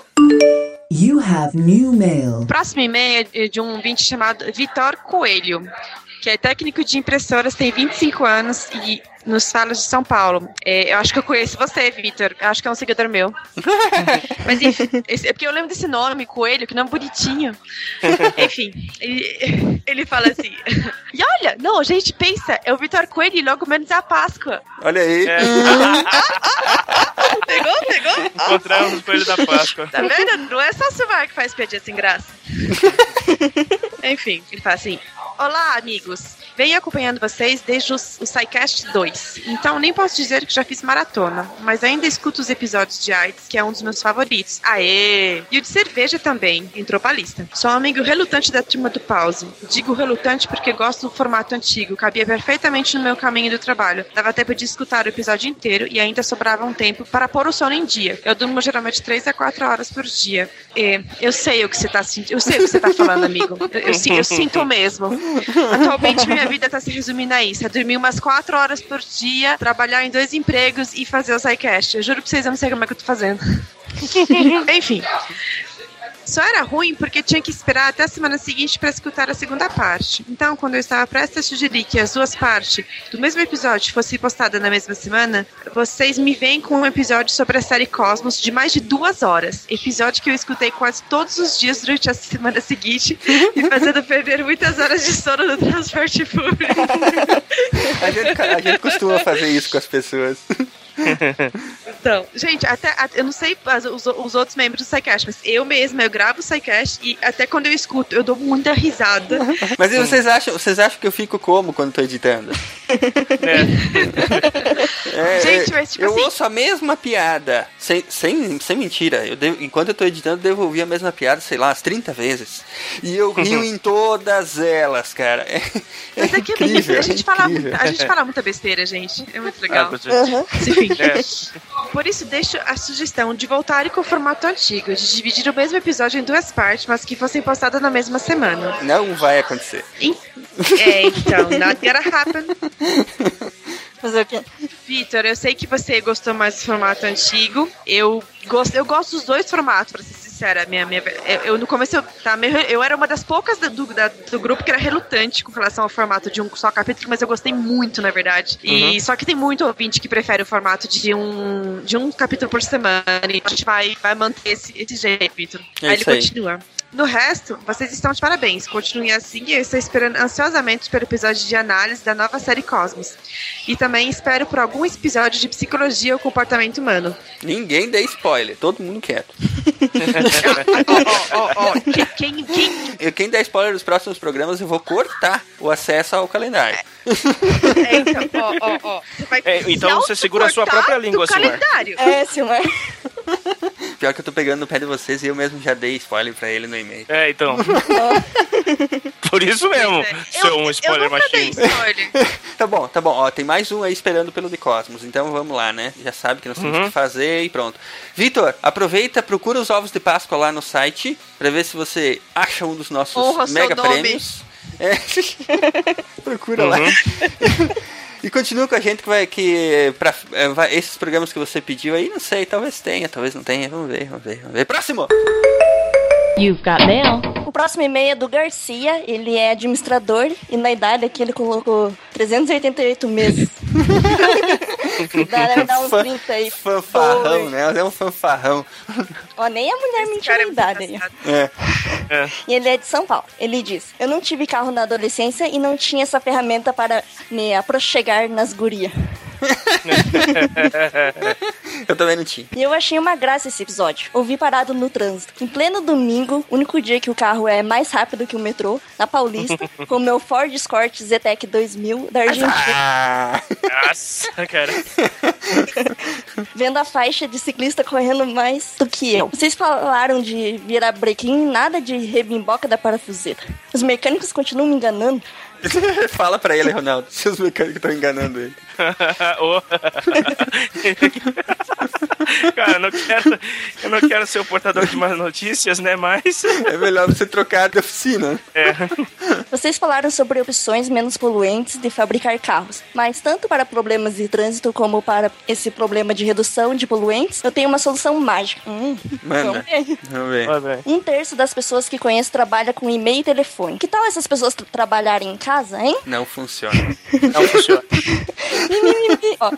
Mimimi, as pessoas vão enrolar o dia no Facebook, precisamos ser mais produtivos. E hoje ninguém enrola, né? Eu li no Meio Beat, acessem ele, é muito bom, de verdade, recomendo. Ó. Meio beat? Não sei. É, que site é esse? Nem sei o que é isso. É de comer? Não tô sabendo. Eu li no Meio Beat que os picos de acesso são às 10 da manhã e às 2 horas da tarde. O caboclo É chega hora na que a gente volta do almoço. É. Hora de Acabou. checar, o- hora de checar os likes e os RTs. Uhum. Mas pior que é verdade. O caboclo chega na firma, enrola o que pode. Volta do almoço e passa a tarde no Face. Podia fazer isso em casa e ajudar a salvar o mundo das caras, sim? Parabéns. Até pra mim que não ligo pra carro, esse episódio foi interessante. Beleza. Valeu, Garcia. O Garcia é o nosso amigo do. Grande ami- amigo. É, ele na verdade ele, ele já ele tem que receber o troféu Amigos do Pause, né, cara? Que ele tá sempre por aí. Muito obrigado mesmo, Garcia. É, O, o teu e-mail foi muito divertido, cara. Eu, eu ri o tempo todo enquanto tava lendo ele. E continue com a gente aí, vamos ver se você consegue encontrar um- um- um- umas pistas lá no site, né? Aproveita a brincadeira que a gente tá fazendo aí Uhum. e participa também. Bom, acho que é isso, né, gente? Vamos ficando por aqui. Vamos deixar vocês com a segunda parte do programa sobre a história da história. E aproveitem que esse programa tá cheio de surpresas. No início, no fim. Spoiler! Ó, spoiler.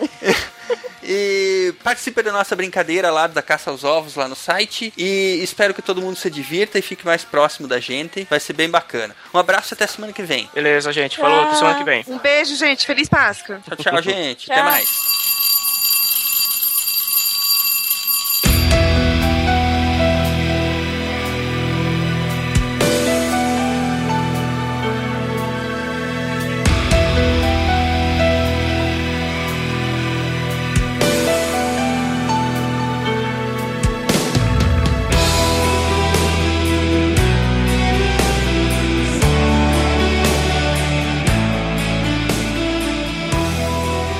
Bom, beleza. Falamos até agora bastante sobre a pesquisa histórica, né? O Eduardo, a gente sabe que escreveu o livro Anjos da Morte, né, Eduardo? E ele se passa em vários períodos da história. Como é que foi, assim, fazer essa pesquisa pro livro? Então, no caso do Anjos da Morte, foi o século XX, né? Então, é começando aí desde o final da Segunda Guerra Mundial, na verdade, até a queda do Muro de Berlim. Também pesquisei outras, outras períodos da história para escrever Batalha do Apocalipse e os outros livros. Cara, é um processo, no meu caso, eu te diria que é, você pode assumir ali algum, algumas licenças poéticas, né? Não tem muito problema, porque eu escrevo ficção, né? Eu não tenho problema, né? Eu ia perguntar, você também fez é, pequenos flashbacks com o personagem principal do Anjos da Morte, né? Ele na Primeira Guerra, ele antes da Primeira Guerra. Foi muito interessante também. Esse no, no primeiro, né? No, no, no Herdeiro de Atlântida, perfeito. Isso, isso. Perfeito. Depois o Anjo da Morte é tudo isso. Mas o que eu ia falar em relação ao programa sobre isso é, é maneiro você ver também, né? Que eu tava brincando no início, falei brincando que é uma questão de fé, né? É claro que isso é uma provocação, mas é por que que eu, que eu disse isso, né? Porque na história, eu acho que talvez com a ciência também, a gente tem que ser humilde, né? Eu acho que o cientista, ele é um cara humilde. É, eu acho que ele,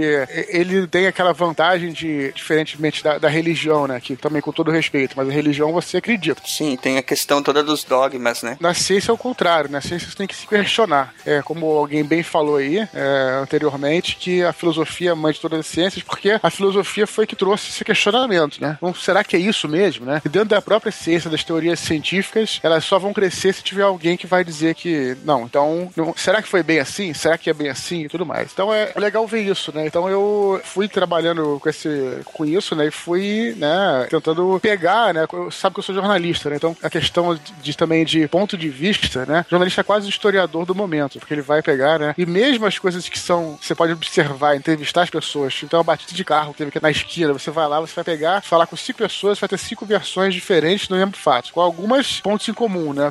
Ou com muitos pontos em comuns. E aí que a história trabalha. Então, no caso, cara, foi isso, né? Aí eu, no caso dos meus livros, eu, eu- é bom que eu posso também dar uma, dar uma misturada, posso dar uma viajada aí. E é legal também, né? Afinal, né, Eduardo, tu tá inserindo um personagem personagem fictício, né? Claro. Na história, exatamente. então. Ao, me- é, ao mesmo tempo, também é legal você manter algumas, algumas coerências com o que existe da, da história, muito entre aspas, canônica. Eu não sei nem se existe esse termo história, mas digo, a história mais aceita, né? Pra poder também ter um, um fio de, de realidade, assim, Sim, né? o referencial, né? O referencial, é. Mas já aconteceu de algum leitor, assim, viajar e acreditar um pouco mais do que deveria no livro? Ah, mas a versão que vale pra mim é a da Batalha do Apocalipse. Eu não acredito nas outras.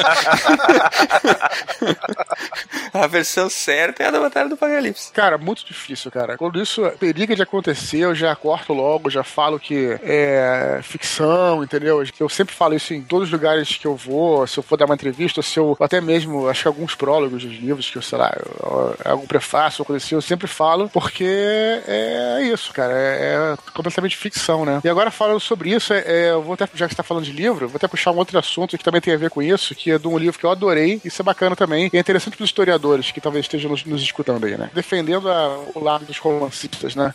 Então, um dos que eu mais gostei, cara, foi o livro chamado Shogun, a gloriosa saga do Japão, que é um livro que se passa no Japão é, no período anterior à, à unificação do Japão, um livro foda pra caralho, que foi lançado é, na década de 70. E esse livro, esse romance, melhor dizendo, ele foi responsável por todo um interesse do mundo ocidental pelo japonês, né? Então, ajudou pra caramba e tal. E aí o cara tomou muito pau, assim, da- de alguns historiadores, não vou dizer 12 historiadores, vou dizer alguns historiadores que falam, não, não tá preciso, não, não tá muito acurado e tal. E ele, no outro livro dele, ele, ele, ele, ele, ele responde dizendo que, olha, a, a história, cara, que ele tá escrevendo ficção, né, cara? Mas muitos livros de historiadores, né, só foram lançados pro público e fizeram sucesso porque a partir do interesse do Shogun, entendeu? Então, é, eu acho que é preciso ver, assim, essa questão da- do, do romance como, com, sei lá, com certo, né, menos dureza, vamos dizer assim, né? E tentar, enfim, entender isso. Acho legal essa exposição. Vendo por esse lado assim, ah, de ver com menos dureza, eu, eu acho que é totalmente.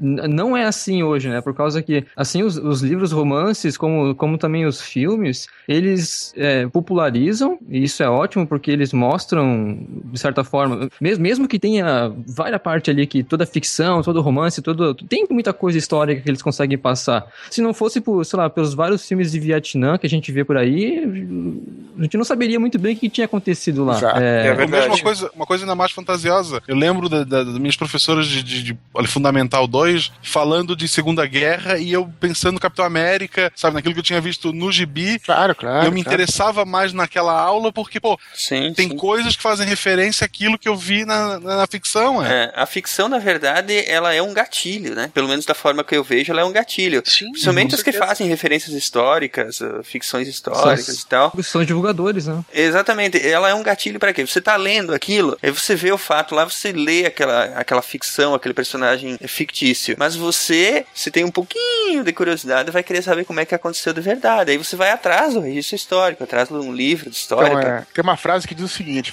você pode esquecer o que aconteceu, pode esquecer o que as pessoas te disseram, o que elas fizeram, mas você nunca vai esquecer como é que é, você se sentiu. Então, essa memória sensitiva, ela é a memória que mais, mais fica com a gente. E Exatamente. É, eu tô falando, eu tô falando é porque veio à tona essa questão do, da- do romance, né? Como você perguntou. E é, o romance tem essa, esse, esse poder, né? De te transportar, de fazer você se sentir, junto com o personagem, você sentir todas aquelas emoções. O livro histórico, claro, eu adoro, né? O livro documental. Mas você não vai, é, enfim, você até pode. Mas em geral, você. Não se envolve, né? Perfeito, perfeito, perfeito. Então é isso. Você é só o espectador daquela história, né, cara? Você tá só lendo sobre fatos que aconteceram. Um romance não. Você, o romance você se sente mais ligado com aquela história. É, fica Exato, triste exato. quando acaba, né? Fica triste que, que um bom amigo foi embora. Mas ó, o Eduardo falou aí que por mais que tenham várias versões, a pessoa nunca vai esquecer. George Orwell discorda disso, cara, porque 2 mais 2 é igual a 5. Não, não, mas é, aí é, concordo, mas é outra coisa, é diferente, né? mas é sim, sim. É, uma outra mídia até que a gente. mas tá- eu pensei em colocar na pauta e acabei deixando passando. Pode pensar, por exemplo, a série Assassin's Creed, o jogo, que ele usa personagens reais, Leonardo da Vinci, os Borgia, Maquiavel. Maquiavel. Tu tem personagens que realmente existiram, alguns retratados mais fielmente, outros bem diferentes, mas figuras históricas que me instigaram a ir atrás de saber. Por exemplo, quando Assassin's Creed, acho que é o 2 ou o Brotherhood, que tem um Papa como vilão. Aí Ah, é o Alexandre VI. Rodrigo um papa. Borja. Aí tu vai, pô, por que, que eu vou fazer isso com o cara? Tu vai na, na, na, na- na internet rapidinho, tu descobre que mesmo no nosso mundo ele merecia o que tava pra acontecer com ele. né? Tem a série Borges, que é excelente, né, cara? Sim. Eu tenho o quadrinho do Manara também, que é muito bom. Você é do Manara, pô? Pô, e só, só por- já que puxaram, já que puxaram Assassin's Creed, não é só também os personagens, assim, é pelo jogo, toda a arquitetura que eles colocam, cara, dentro do jogo é, é fenomenal, cara. Cara, o, o jeito que eles. Os produtores do jogo reconstruíram Florença e, e as outras cidades italianas é impecável, cara. Sim, vê, cara, é muito legal. Eles fazem aquela a catedral Santa Maria del Priore, lá no Del Fiore, lá no meio de, de Florença. Você vai pegar as fotos é exatamente como eles, eles transcreveram detalhe por detalhe da catedral pro jogo, cara. Eu achei isso impecável, cara. Agora trabalho- tu imagina que o próximo jogo que eles anunciaram, prova- provavelmente no final desse ano, é Revolução Francesa. E os caras são franceses. Eles fizeram esse, esse mundo maravilhoso de uma região que eles tiveram que viajar, conhecer, estudar, bater foto. Imagina eles fazer do quintal deles, cara. Pô, E sabe uma coisa, Marcelo? Os primeiros vídeos que eu vi do Assassin's Creed 5, o, o- o teu personagem andando e de repente você vê aquela, ima aquela imagem da Catedral de Notre Dame, cara, com o sol por trás. Que, que- que imagem mais foda, cara. Ficou muito. O jogo vai ser lindo, cara. É o empolgado do game aí. A coisa é que é assim, ó, também muito dessa, dessa indústria dos, dos jogos, né? é, eles trabalham com artistas sensacionais, né? Não tem como tirar o mérito. O- eu, vou, eu vou roubar a frase do Jovem Nerd que ele falou uma vez, num, acho que foi no Nerdcast ou num dos Nerd Players. Ele falou que o cara que tá pintando aquele cenário, ele não é menos artista do que o cara que tá pintando um quadro, entendeu? Não é só porque ele tá pintando na tela do computador que ele é menos artista que o cara que. que... Com certeza, e, e, eu com to- to- é, você tem toda a razão. É, e até vou te dizer o seguinte: é, eu tive em Frankfurt no ano passado, né, pra aquela feira lá, e aí conheci finalmente o cara que faz a- os desenhos da capa dos meus livros, que é um alemão. Pra- Ah, o cara do anjo? Isso, o cara que faz a. É, que faz a, não, não o Andrés, não o Andrés que né, com a gente faz desenhos internos da, da edição especial, mas quem faz. Aquela do anjo capa. chorão. Exato. Do Anjo Chorão e depois os outros dois, né? Que eu acho foda o trabalho do cara. Tanto é que... E o cara, é isso aí, ele trabalha numa empresa de jogos, ele faz concept arte para a empresa de jogos. E essa indústria é uma indústria que está mais lucrativa que a indústria do cinema hoje em Sim, dia. né? sim. Sim. Então é. Então, porra, é, é bem interessante que você falou é, ver que esses caras que, sei lá, no século XVI, XVII, XVIII, ou anteriormente, trabalhariam a partir de. É, com dinheiro do mecenato, ou trabalharia é, para, digamos assim, algum rei, ou trabalharia para a igreja, hoje em dia tá trabalhando na indústria dos jogos. Isso é maneiro, né? Exatamente. Esse é um interessante. né? Esse cara eu defendo ele. Eu acho o cara fodão. Esse Muito bom. o cara desenha muito e tal. Então é, é- E o cara tem uma técnica foda, enfim, não vou ficar falando da capa dos meus livros aqui. Mas eu quis dizer é isso. Que é isso aí que você falou, né? Então, pessoal, a gente falando de jogo e, e livro e tal, é, eu, eu, eu adoro muito esse, esse universo fictício que o, o, o, Edu montou nos livros dele, o próprio Bernard Cornwell. Cara, eu adoro Bernard Cornwell, eu sou um fã fanático de Bernard Cornwell. Eu tô até hoje contando os dias que, que o filho da puta ainda não terminou as crônicas saxônicas, que eu quero terminar aquela porcaria daquela história. Ele lançou, ele lançou o sétimo, acho que foi em setembro do ano passado, só que não tá em inglês ainda. É, não veio pra cá ainda. E, tipo, e, e jogos e tal. E, cara, eu sou completamente a favor. Eu, como professor de história, eu ainda tenho um projeto que talvez eu, eu trabalhe pra virar um mestrado, que é usar jogos de computador, ou melhor, imagens e vídeos de jogos de computador, pra dar aula. Eu, eu ainda tenho esse sonho, porque eu tenho muitos jogos de estratégia, tipo, da franquia Total War, Age of Empires, é, Civilization, a saga Civilization do Sid Meier's. E, cara, o potencial que aquilo tem é. A própria. O, o- não sei se vocês lembram, mas o próprio History Channel, quando era um canal bom, o- tinha um programa chamado Batalhas Históricas. E eles usavam uma, uma montagem em, em computação gráfica do- das batalhas, do César. do- Essa, essa montagem era feita com o jogo Home Total War. Olha aí. Era um jogo, eles pegavam, eles montavam a batalha no jogo, gravavam e colocavam no, no- na TV. E, tipo, Maneiro. cara, tem muito potencial isso. E se o professor souber mexer, nossa, a quantidade de alunos que eu escuto, a quantidade de jovens que eu escuto que pô, curta história por causa de Assassin's Creed, ou por causa de um livro, ou por causa desses jogos de estratégia, é, é inimaginável, cara. Então, se o professor conseguir trabalhar com isso em sala de aula, trabalhar com esse potencial que os jogos têm, nossa, cara, os estudantes vão se interessar muito mais em estudar, cara. Eu tenho certeza disso. Eu só preciso achar provas no meio pedagógico que isso ocorre pra poder fazer o meu mestrado. Pô, e tem, tem como não se interessar e tem como não gostar, cara. Tu pega que nem, pô, 300. O filme é empolgante. E apesar das, da liberdade poética do- do- do- dos editores ali, tu aprende bastante coisa, cara. Tu, tu, tu torna aquela batalha da Termópilas é, um negócio inacreditável que a pessoa tem vontade de ver, né? E pegando por Bernard Cornwell, com todos os livros que eu já li desse cara, pô, eu conheço, acho que mais a história da Inglaterra do que a história do Brasil, É cara. bem provável. Eu também Sim. provavelmente conheço mais a história da Inglaterra do que do Brasil. 323 a.C. E essa é a história dos milênios seguintes. Com novas tecnologias e logística melhorada, os impérios se espalham, unindo enormes áreas de terra sob um controle central. Conforme os impérios crescem, crescem também novas crenças. O judaísmo emerge, do qual nós eventualmente obtemos o cristianismo e o islamismo. O budismo e o hinduísmo também surgem. As cinco grandes religiões de hoje têm suas raízes nesta era notável.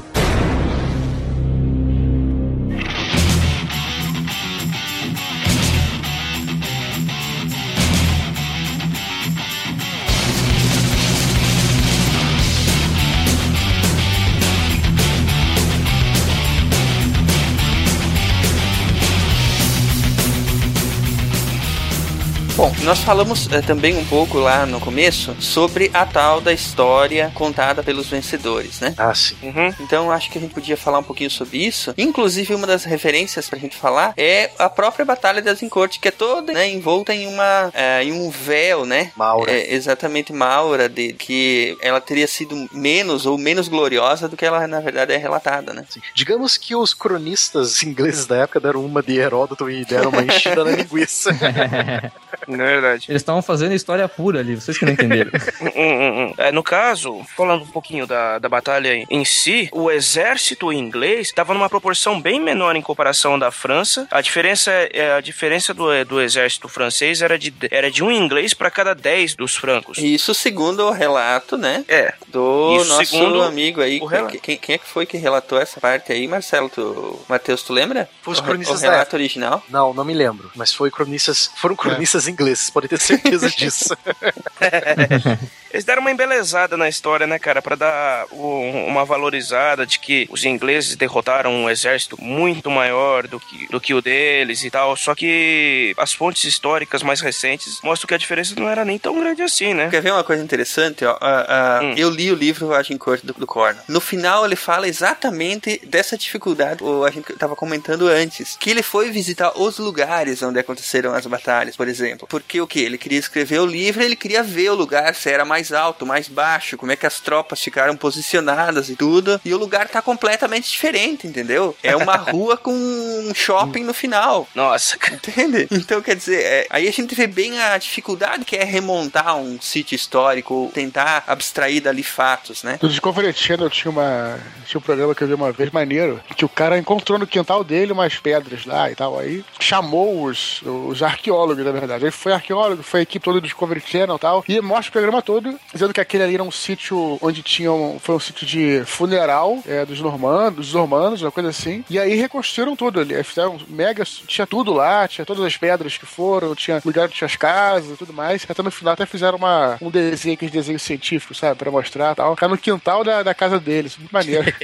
que legal. Muito bacana. Construiu a casa dele em cima de um cemitério antigo. Deu sorte que não era indígena. É, nem era assim, não- era tipo, na verdade, tipo um rancho que o cara tinha, sabe? Tipo, é- era um campo, entende? Foi muito legal o Eduardo ter citado esse programa, porque no próprio Dis- Discovery Channel eu vi uma vez é, um programa de três episódios, se chamava Desconstruindo. Eu não sei se vocês chegaram a ver. Eu já escutei esse daí, tem num site chamado Filosofia Nerd, eles publicam com uma frequência bem, bem aleatória, mas de vez em quando sai um desconstruindo a lá. cada ano, né? então, cara, o Desconstruindo era assim: eles pegaram Londres, Paris e Nova York. Eles fizeram uma montagem em computação gráfica, tipo, desde, sei lá, quando Londres era apenas um forte da legião romana, em, em 200 depois de Cristo, sei lá, alguma coisa assim. E ele mostra toda a evolução da Londres medieval, todos os problemas que a Londres enfrentou, ah, o que, os, todos os problemas que a Paris enfrentou, por que, foram construídos aqueles bulevares gigantes para evitar revoltas, para evitar que os, os moradores bloqueassem as ruas. É, Uhum. Muito interessante, cara. Se puderem ir atrás, vão. É, Desconstruindo. São três episódios vale a pena, cara. Muito legal. Vale a pena ver. Nós estávamos comentando agora há pouco sobre os jogos eletrônicos, né? Nós temos uma referência aqui que são jogos de tabuleiro sobre a Segunda Guerra. Axis e Allies. Alguém já chegou a jogar esse jogo? Eu vi jogar. Cara, eu já joguei, eu já joguei. Já jogou? Já joguei, mas Uhum. eu, eu sou um sujeito meio burro, né? Como você vê. eu, eu, a gente jogou uma vez até na, na casa lá do Jovem Nerd, lá em Curitiba. Só que demora muito o jogo, sabe, cara? Tipo, Sim, 15 minutos pra montar o tabuleiro. Caramba! Cara, é maneiro pra caramba, mas assim, você não, não é, é, Não pode ser, é, ser um cara jogar se você sabe muita coisa. Assim, do jogo, sabe? Da mecânica do jogo e tal. Não é de primeira que você vai, vai, vai conseguir jogar. Mas é maneiro pra caramba, cara. É legal. Na, na Wikipedia chega a estar escrito de 2 a 10 horas. Eu vi partida assim. Eu nunca vi uma partida acabar. É, Sendo que a partida de duas horas é quando alguém consegue, na cagada, fazer uma bomba atômica e joga em cima do inimigo, né? Caramba! Que Numa jogada de sorte. Cara, você falou de ser Axis and Allies, que tipo, você pode controlar tanto, jogar tanto do lado do- das Nações Unidas como das Nações do Eixo. Eu lembrei. Quem aí jogou Secret eh, Weapons of Luftwaffe do PC? você antigo jogava isso, com. Hã? Antigo isso, né? Antiguinho, era da LucasArts. Era um joguinho de aviação que você controlava as- aquelas máquinas malucas da Alemanha nazista. Quer dizer, eles colocavam você na. Podia colocar você no papel de um aviador nazista. Hoje em dia, como tem produtora que não pode jogar, lançar joguinho com nazistas caracterizados que todo mundo cai matando em cima, né? em outros tempos, a LucasArts fez um jogo muito legal com esse tema. Um outro jogo, assim, já que voltamos a esse tema, que não fala nada de história do nosso mundo que a gente viveu, mas que é pra ter um gostinho de historiador, é um jogo de uma produtora indie chamado Gone Home. É um jogo que saiu ano passado, até foi, foi bem. recebeu excelentes críticas, que é basicamente tu joga com uma menina, com uma, já uma, uma adolescente, que ela volta pra casa depois de muitos anos, que ela tá fazendo um mochilão pela Europa, e quando ela chega lá não tem ninguém em casa. O jogo, o jogo não tem inimigo, o jogo, assim, é, não vou falar muito pra não estragar, mas tu tem que descobrir o que aconteceu com a tua família, onde tá a irmã, principalmente, que ela era muito apegada à irmã, por fragmentos de carta, por pedaços de diário. É, ele se passa, se não me engano, é início da década de 90, então tem fita cassete, tem, tem VHS, sabe, citando a VHS, arquivo X, episódio tal a tal, sabe assim, várias referências daquela época, e tu pode, ou só a história principal, tu descobrir o que aconteceu com a tua irmã, mas também tu encontra a história do tio, que tinha alguma coisa lá do- durante a Segunda Guerra, que ele tinha lá um segredo dele, tem um segredo da mãe, do pai. Então, tu pode juntar, tu pode correr o jogo todo só pra chegar ao final, ou tu pode ficar juntando peças, tu praticamente pode interagir com qualquer item daquela casa, tu pode pegar, procurar, ler uma carta. Um exemplo, tem uma carta que é da mãe dela que ela conta um negócio muito íntimo. A menina para de ler. Se tu quiser, tu pode parar, tirar um print pra depois ir atrás, dependendo da tua loucura, mas a personagem não lê aquilo ali. Ela lê um trecho. E das coisas que ela vai catando, tu pode criar a história. Ele não chega no final e te mastiga, ó, aconteceu isso, isso, isso e aquilo. Então tu vai criando a história daquele ambiente. Então, por exemplo, eu, quando terminei o jogo, eu entendi alguns fatos de alguns familiares, de outros eu só tinha suposições. Enquanto conversando com amigos que procuraram, mais focaram num ente da, da família ali, a gente trocava ideia e a gente criava aquela história. Então tu te sente um historiador nesse jogo. Eu acho que é, é um jogo que não tá muito caro, assim, um jogo é uma produtora independente. É assim, é um jogo que eu recomendo pra te ver o que, que é criar a história. Pelo menos daquele mundinho ali, daquela casa, daquela família, daquelas pessoas, tu pode ser o historiador, aquele que vai fazer a descoberta. Bom, eu acho que a gente não pode deixar de falar desse livro, né? A gente tá falando sobre a história contada pelos vencedores e eu acho que a referência suprema é 1984, né? Do George Orwell, em que nós temos, acho que a história é muito conhecida, mas eu vou repetir ela, em que temos uma sociedade totalitária, né? Que é personificada, no caso, na figura do grande irmão do Big Brother, né? Big Brother é o telespectador, não as pessoas dentro da casa, pelo amor de Deus. Chamar de grande irmão, chamar de grande irmão que É, fica porque tudo Big, bem. Big Brother já Por queimou favor, o filme, é. né? É, e é desse, é desse livro que vem aquela. Faz muito tempo que eu li ele, que vem aquela frase que é bastante utilizada por aí, né? Que é sempre estivemos em guerra com a Eurásia. Isso. A, a- a melhor frase, a melhor passagem, eu diria que é: quem controla o passado, controla o futuro. Quem controla o presente, controla o passado. Quem controla o passado, controla o futuro. É O livro basicamente mostra a história sendo recontada, reconstruída para favorecer as pessoas que estão no poder daquele momento. É, além de vários outros fatores para controlar, mudar a palavra, diminuir o vocabulário para que as pessoas não possam passar Isso as aí histórias é à frente. fantástico, né, É, cara? Isso é- se tu para- é, se tu parar pra pensar, quanto menos palavras tu tem, mais difícil é tu entender a história que tu tá passando, mais difícil tu passar a história pra frente. Então tu consegue controlar aquele povo. Ah, mas não precisava tantas que nem no português também, né? É, não, no, no Brasil eles fazem um outro esquema, eles fazem a pessoa não entender o idioma que ele tem, também pra não conseguir passar a história pra frente. É a Exatamente. versão avançada. É, aquela ideia também daquele. É, daquela máquina que faz livros automaticamente, cara. É, também é muito. É muito doida, cara. Imagine se tem uma máquina que faz poemas. É, exatamente. Cara, e você vê, conforme a, a paranoia que o Winston vai se enfiando, porque, tipo, ele tem consciência de que a história nem sempre foi aquilo que o partido conta. Então ele começa a investigar. Aquele trecho que ele vai pra uma parte da uma parte baixa da cidade, que ele vai tentar encontrar pessoas mais velhas que antes do início do, do partido, que ele encontra um senhor bem velho na esperança, não, esse esse cara lembra como que era o, o mundo antes, né, cara? E quando ele vai entrevistar o velho, o velho tá esclerosado, que ele não fala coisa com coisa. tipo, esse livro é muito bom, cara, porque apesar de todas as tentativas que, o, que ele faz pra tentar desenvendar o que que aconteceu, o, no que deu naquele mundo, descobrir qual que é a verdadeira história, é, todas as tentativas dele são, vão sendo podadas uma atrás da outra. É muito foda mesmo, cara. O livraço, acho, pô, como eu já falei, eu- até, a gente até gravou um Nerdcast sobre isso, não leu o número agora, mas procurem aí quem estiver ouvindo. Vamos que- procurar, que- vamos pôr a referência. Poxa, que é muito legal. E vai ser sempre atual, né? Porque é aquela coisa que a gente falou, acho que fala muito das questões humanas aí, é, como se estrutura as sociedades humanas. Eu acho que ele, é, junto com a Revolução dos Bichos, deveriam ser leituras obrigatórias pra qualquer um, cara. Com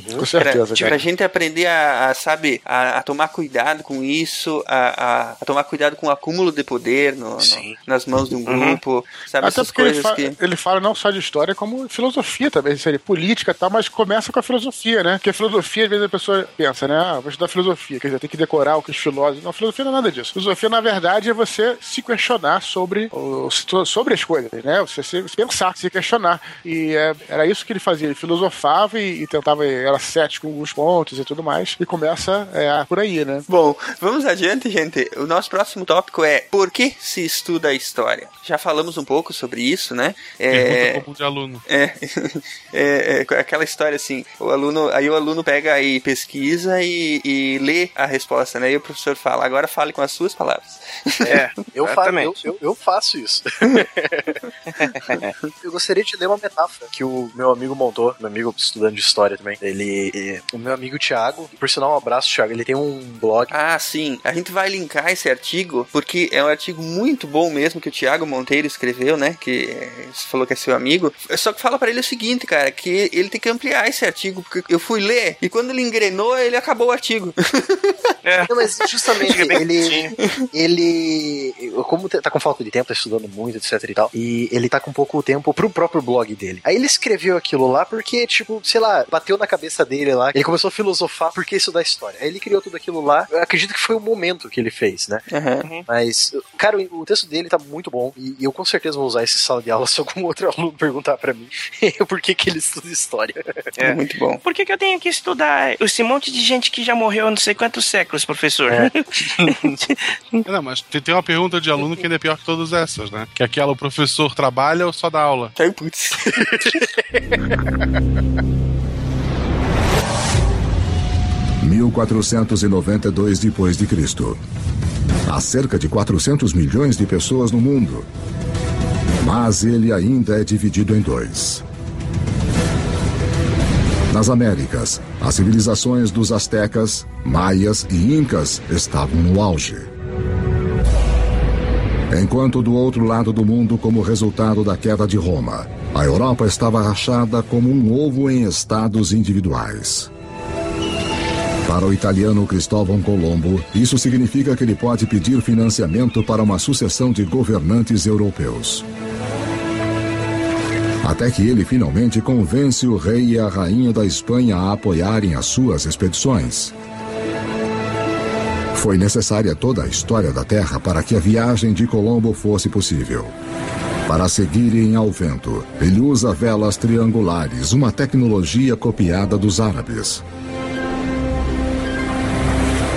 Para guiá-lo, a bússola, uma invenção da China.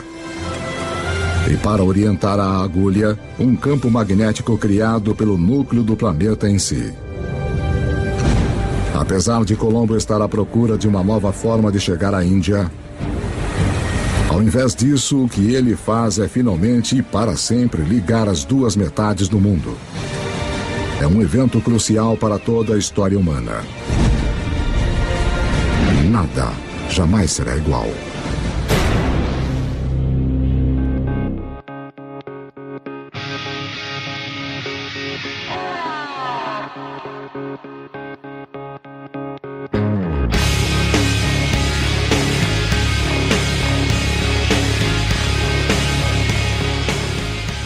Vou fazer uma ressalva aqui. Nenhum- nenhuma pergunta de aluno é ruim, cara. Eu acho que qualquer, qualquer pergunta que eles fizerem, se eles estiver perguntando, tem que ser feita. Menos que a hora que é o recreio, né? Ou aquele. Ó, mas eu, eu gosto de uma, de uma frase, assim, por que, que a gente tem que estudar história, né? Tem uma frase, cara, eu não vou lembrar o nome dele, mas eu acho que era um historiador, pelo sotaque, era, devia ser gaúcho, porque passava na televisão, e ele falava que um povo que não conhece sua história está fadado a repeti-la, né, cara? Eu acho que ele não é historiador, mas eu sei quem que é. É o Eduardo Bueno. E, cara, essa, essa, essa frase eu acho que explica muito bem por que, que a gente tem que continuar estudando, né? Pra, pra conhecer tudo que já passou, tudo que. é, os erros que foram cometidos, o que, que a gente pode fazer de melhor, o que, que a gente não pode deixar acontecer de novo, né? É, é, é um dos fatores importantíssimos do, do estudo da história, né? É verdade. Sim, sim. Com certeza. Que são, na verdade, os motivos que deveriam ser escritos em. impressos em mármore, né, cara? Pra que todo mundo lembrasse por que, que se estuda história, afinal de contas, né?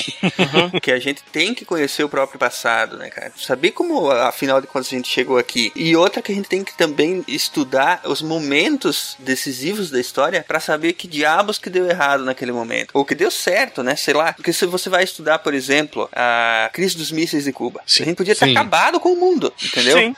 Então, o que que se passou? Como é que, como é que tava a organização social e política naquela época, entendeu? É para que a gente, estudando esse momento, a gente possa, inclusive, entender como é que a- a- o diabo da humanidade funciona, né? Uhum. Onde é que Sim. estão os gatilhos, né, cara? Porque da próxima vez que a gente tiver quase disparando um gatilho que vai acabar com a humanidade, a gente sabe como parar, né? É por isso que a gente não pode ter medo de, de, de falar sobre nazismo, de falar de Hitler, porque se a gente parar de falar desses caras, vão esquecer deles, mas não é bom esquecer. E é por isso que o pessoal tá fazendo campanha aí contra. Acabou de fazer, acho que, pô, quantos anos da, do- ditadura militar no Brasil, que o pessoal ainda tá batendo nisso. Tem que bater mesmo, tem que fazer comemorar tempo sem ditadura pra não acontecer novamente, né, cara? E, e lutar pra tirar essa ideia de que ah, foi a ditadura, como se fosse uma entidade superior que fez aquilo. Foram pessoas. Exatamente. A mesma coisa, o Hitler Hitler, pô, ele não foi o anticristo, ele não foi um, um cara que maligno que O Voldemort. surgiu do- do- é, ele não foi o Voldemort. Aquele que não deve ser mencionado.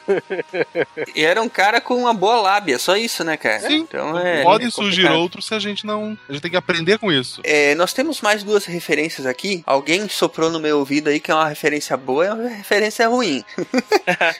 Ai, não, cara. É, então, é, é, vamos falar por que, que são referências boas e ruins. O primeiro é 1822, do Laurentino Gomes, que é, é, ele descreve o período lá da é, período histórico, no caso, né, da independência. É, o que veio antes desse foi 1808. É, é meio que uma continuação um do outro, né? Eu vou fazer um meia culpa porque eu tenho esses livros aqui na prateleira e nunca tirei tempo para ler, cara. Enfim, por que, que é um bom exemplo de, de livro histórico esse, é, Matheus? Então, o 1822, ele é um exemplo de quando um jornalista faz um bom trabalho de pesquisa histórica. O, o Laurentino e alguns outros jornalistas que eu conheço que fazem um trabalho muito bom histórico, eles vão atrás, eles pesquisam, eles fazem como um historiador faz, só que eles não têm a graduação em história, não têm uma especialização em história. Mas eles vão atrás, eles, pesqui- eles sabem pesquisar, eles sabem aonde procurar, eles sabem as fontes boas, eles sabem o que, que a academia aceita como verdade histórica, porque não existe verdade absoluta, né? E, e com certeza é um livro bom. Ele dá uma romanceada e tal, às vezes, em alguns trechos. Ele puxa um pouco a galhofa também pra Sim. deixar o livro interessante, o que é bem legal. Só que, tipo, pra quem estudou um pouquinho sobre a história do Brasil fora do que aprende na escola, sabe que toda boa parte daquela galhofa aconteceu de verdade. Ah, com certeza, com certeza. A corte era muito piada pronta, né, cara? É, não, o Dom João O VI, Brasil ele era é um, uma piada pronta. o Dom João VI, ele era um glutão, cara. Ele comia Um glutão que nem um- nojento, né, cara? Não, ele, ele era um- a esposa dele, até esqueci o nome da maluca lá. Carlota Joaquina. A Carlota Joaquina era uma doida. Ela era uma, uma ensandecida, uma ninfeta maluca. Sabe? Dizem que ela era feia como bater na mãe, cara. Uhum. É, era, era mais feia que dar like na própria foto do Instagram. Diz, diz que ela era bem feia mesmo. Mas, mas, na verdade, o, o Dom João VI é aquilo, cara. Ele não era nem pra ser rei, velho. Ele foi rei por acaso. O irmão mais velho dele morreu e ele so- e sobrou ele de herdeiro. Então ele era um bonachão que não queria saber de ser rei, mas era. Se contar das aspirações da, da Dona Maria, né? Dona Maria a Louca. Bom, tu comentou aí, né, que o, o- no caso o Laurentino Gomes fez um bom trabalho de pesquisa e tal. Ah, Uhum. Agora, é, por que então que o guia politicamente incorreto da história do Brasil, do Leandro Narlock, ele não é considerado um bom exemplo de rigor é, na pesquisa? É que assim, cara, eu li o livro do Narlock. Ele é um Uhum. bom livro de piada, isso eu admito. ele é bom livro pra dar risada. É o foco dele. É, mas, cara, a pesquisa histórica que ele faz é muito, é muito fraquinha. Pode ser o mínimo, né? Tu, tu diz porque ele, porque ele usou poucas fontes? Qual que foi o problema da pesquisa dele aí, no teu entender? É assim, ele usa autores a bel prazer. Ele pega pequenos trechos de certos livros e coloca no livro dele. Mas ele chega a tirar do contexto, não? O problema Sim. Que ele cometeu erros crassos. Sim, com certeza. Tem algumas coisas que. é, é, o problema do Narlock é que ele, ele mistura muito a, a- uma informação que a academia histórica aceita e a Uhum. informação que ainda não foi provada se é certo ou errado, entendeu? Aham. Mas ele diz que é certo. Isso que é o problema dele. Ele, ele como um autor historiador, um autor que quer fazer um trabalho de história mesmo, de história factual, ele não pode se posicionar e não pode julgar. Ah, você não tá ali pra julgar o que o pessoal fez há milênios ou há décadas atrás. Você tá ali pra entender. Então Uhum. não cabe a você julgar se estava certo ou errado. Tipo, não cabe a você julgar se a revolução industrial foi boa ou ruim no sentido ambiental, né? Mas o Narlock ele se posiciona muito, cara. Ele é um, ele é muito parcial no livro dele. E isso gera muitos pontos negativos, principalmente porque é,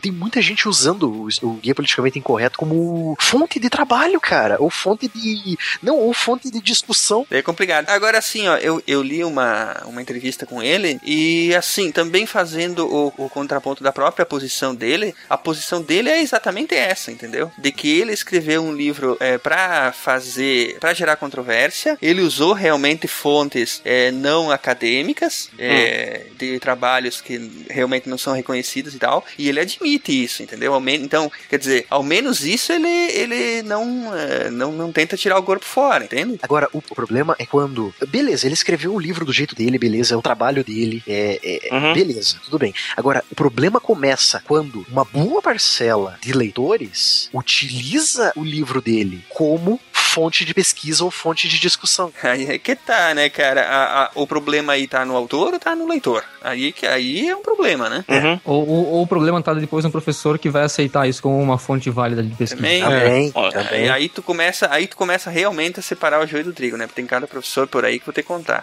Uhum. Nem me fale. O grande problema é que ele cometeu algum- alguns erros que, cara, pra quem leu, ou para quem entende um pouquinho, mano, não tem como engolir. Fala, um, fala do. Ô, Matheus, fala do que ele falou dos nazistas no livro dele. Ah, é. Nossa senhora, pessoal. Essa é boa. No outro livro dele, o Guia Politicamente Correto da História do Incorreto da História do Mundo, ele afirmou que o nazismo é de esquerda. Sabe? Tipo, ele afirmou que Hitler era marxista e que todo o movimento nazista era, era, um- era uma vertente do socialismo. O que Ele, ele culpou o PT no meio também, não? deve ter colocado, com certeza. Cara, isso, isso, isso liga muita coisa, porque eu já ouvi falar muito desse cara falar muita coisa contra comunismo, e tem uma vertente no Brasil de que é, contra comunismo e que essa, esse pessoal, cara, fala muito que nazismo é, é de esquerda. Eu acho que eles pegam tudo que é vermelho é de esquerda, saca? E tocam uma bandeira nazista. é- Não, sem sacanagem, cara. Eu acho que esse é o filtro deles. Aí é vermelho é esquerda. Caralho, mas dizer que nazismo é de esquerda é de uma burrice inacreditável. Todo mundo que estudou a história do mundo sabe muito bem que o nazismo era de extrema direita e nasceu como um movimento para conter o crescimento do comunismo na Alemanha. Exatamente. Eles desciam porrada em comunista na rua, né, cara? Sim. Exatamente. No começo dessa brincadeira toda aí, não havia até uma relação de amizade ou de acordo comercial e tal entre, entre a Alemanha e os Estados Unidos? Sim. Exatamente em virtude dessa. Vamos nos unir contra o socialismo e o comunismo que tá crescendo. Sim, sim. É, Havia, né? Eu não tô falando bobagem. Não, a verdade foi assim: ó. o nazismo ele surgiu em um período em que o povo estava farto da democracia falha que se encontrava na Europa na década de 20 e na década de 30 e não queria o marxismo se espalhando pelo mundo. E Hitler e os, o, o- o Partido Nacional Socialista dos Trabalhadores Alemães ele vem com uma, uma, uma terceira proposta. O Hitler e o- os nazistas tentam agradar todos os lados. Eles agradam tanto o trabalhador, o proletário, quanto o burguês. É mais ou menos como o Vargas fez aqui no Brasil, no, no Estado Novo. No Estado Novo. E eu acho que o pessoal se confunde porque eu, eu, eu- o Hitler ele usou ideias marxistas na economia, isso é fato. Mas na política ele era completamente de direita, cara. Não tem como dizer que ele era totalitário de esquerda. Tanto que houve, quando o Hitler subiu ao poder, houve uma maciça privatização de todas as indústrias alemãs. E o pessoal às vezes se confunde, tipo, é, porque usou Marx, usou Marx é marxista, ou sei lá, tem social, ou socialismo no nome, é comunista, é de esquerda. Tipo, Uhum. até o social, até o clube social é, é comunista, então acredito que seja isso. E ele, e o, o Narnock ele afirma isso no livro, cara. E tipo, é, é difícil. Aí o povo compra a ideia. É, mas de, de qualquer forma, eu vou deixar o, o link depois no post da entrevista que ele deu pro Café Brasil, o podcast do Luciano lá. E, bom, é, é, é melhor que também não tomem o que a gente tá falando aqui como a pura verdade, né? Que ouçam e que procurem também outras fontes. Ah, sim, claro. é- é- O que eu falei do, o que eu falei do trabalho do Narlock é minha opinião de, Aham, aham. de, de quem estudou história e das lorotas que às vezes ele fala nos livros, mas leiam o livro, não tô dizendo, tipo, eu sou completamente contra você queimar qualquer tipo de livro. Uhum. Tipo, o livro tá aí é pra você ler. Você escolhe o que quer é, ler ou não, sabe? O que quer pensar ou não. Então, É isso aí. Como a gente falou antes, na pior das hipóteses, o livro pode servir como um ponto de partida. Tu vai Exatamente. ler ali e tu vai atrás. Um gatilho pra, pra. Agora, o livro, quando é mal escrito, dá pra, né? Deixa ele pronto. Tem alguns que não vale a pena nem começar. Verdade. Bom, vamos lá. Nosso último ponto: por que se revisa a história? E por que ela nunca está completamente escrita? Por exemplo, um exemplo até que tá. É aquela já clássica cena que tem um cano grosso de PVC, um rato entra pelo cano, um gato entra atrás e o rato não sai. Então, Uhum. pelo que tu conhece, tu não sabe as- o que aconteceu, tu não vê a cena. Mas no fim sai o gato só do outro lado, pô, o gato comeu o rato e acabou. É a conclusão que tu chega, tu vai publicar isso, é a tua teoria. Um dia alguém descobre que esse cano no meio ele tem um buraco. Então eu posso, alguém pode falar assim, não, o rato pode ter fugido por aqui. Sei lá, um criacionista pode dizer que o rato foi. ah, sofreu arrebatamento. Então, é.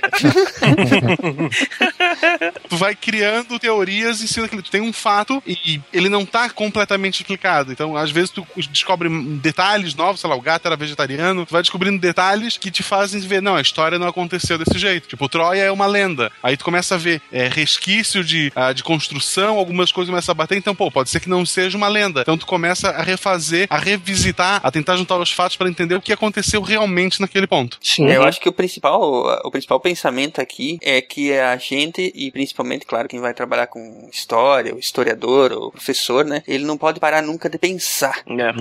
De, de- de- Exatamente. de- de nunca tomar aquilo que só porque é status quo, só porque é, Uhum. é completamente aceito, como Uhum. 100% verdade. Né? Sim. Porque, Com é porque é impossível reconstruir um fato histórico é, 100%. Uhum. Entende? Ah, Sempre vai sobrar alguma coisa, sempre tem algum canto em que você ainda pode espiar, algum, alguma, alguma reflexão é, com um olhar diferente que não foi feito ainda que você pode fazer. Então, nunca parar de pensar, nunca parar de questionar nesse sentido, né? Não no sentido de ficar perturbado e ficar tentando revirar coisas que. é, com alguma coisa que não, não seja produtiva, mas no sentido de sim questionar as coisas até onde elas devem ser questionadas. né? Uhum, como o próprio método científico. Exatamente. A história, como qualquer outra ciência, ela está sujeita a revisões, ela está sujeita a escrutínios de outros profissionais. Se alguém. É que sim, a ciência não possui Se algum outro cientista achar que aquele fato histórico que a gente entende atualmente como verdade possui alguma incongruência, alguma inconsistência, ele vai fazer um trabalho de pesquisa, ele vai coletar informações, vai levar a revisões por pares. E se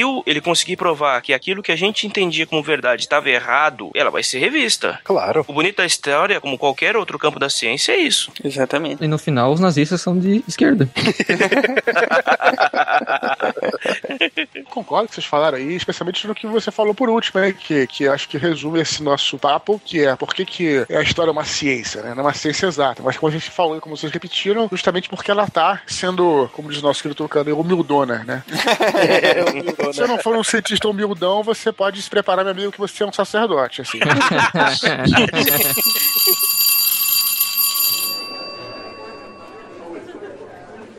Só gostaria de te agradecer mesmo pela presença, Eduardo. Ó, cara, eu que agradeço aí, pô. Eu que agradeço, imagina. Pô, deixa, eu- deixa, deixa, deixa eu falar uma coisa aqui, assim, por que que, eu, por que que eu falei pro pessoal, vamos chamar o Eduardo Spor, cara? Porque a primeira vez que eu me encontrei com o Eduardo lá em Blumenau, que a gente foi na fábrica da Beerland tomar aquela cerveja de vinho maravilhosa deles. Aham, aham. Você está. Eu quero voltar lá, né? Quero voltar lá. Pois é, quando tu veio de volta já tava fechado, né, cara? Mas, pô, eu lembro que na- naquela noite, cara, a gente sempre escutou bastante o Eduardo em Nerdcast falando de história, falando de história tal. O Tucano também fala bastante de história JP. Mas tu deve pensar, pô, os caras até tem a pauta, deve ler antes e tal. Mas na mesa do bar, cara, ele se demonstrou, cara, assim, um grande professor de história, que ele mandava coisa atrás de coisa, conhecimento, e, porra, o cara, o cara conhece mesmo tudo isso, saca? Foi, foi um negócio. Foi um negócio bem legal, assim, cara. Como diz o JP, eu tô na questão de quem fala com convicção. A gente faz muito isso por aqui. Aprendemos com, com, com o JP. É verdade. Pois é, mas valeu, cara. Mas isso, aí. ma- mas isso é, é- é até interessante, né, Eduardo? Que eh, quando a gente está estudando e, e com prazer e, e buscando aquele conhecimento, né? É, falou bem. Quando a gente gosta daquilo, a gente acaba, inte- inte- é, acaba interiorizando muita coisa, né? E aquele conhecimento fica pra ti. Aí você vai sentar mesmo pra conversar com os amigos, tem papo pra horas e horas e horas, né? É, é o que eu te falei, é aquela coisa do sensitivo, né? Você gosta da parada e isso aí, perfeito, perfeito, perfeito.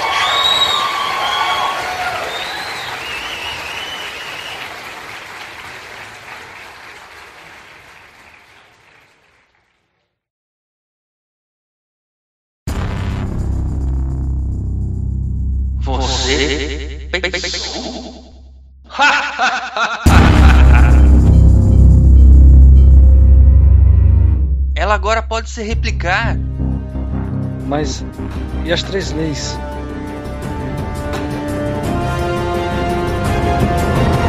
Quem sabe meu verdadeiro eu morreu já faz muito tempo já.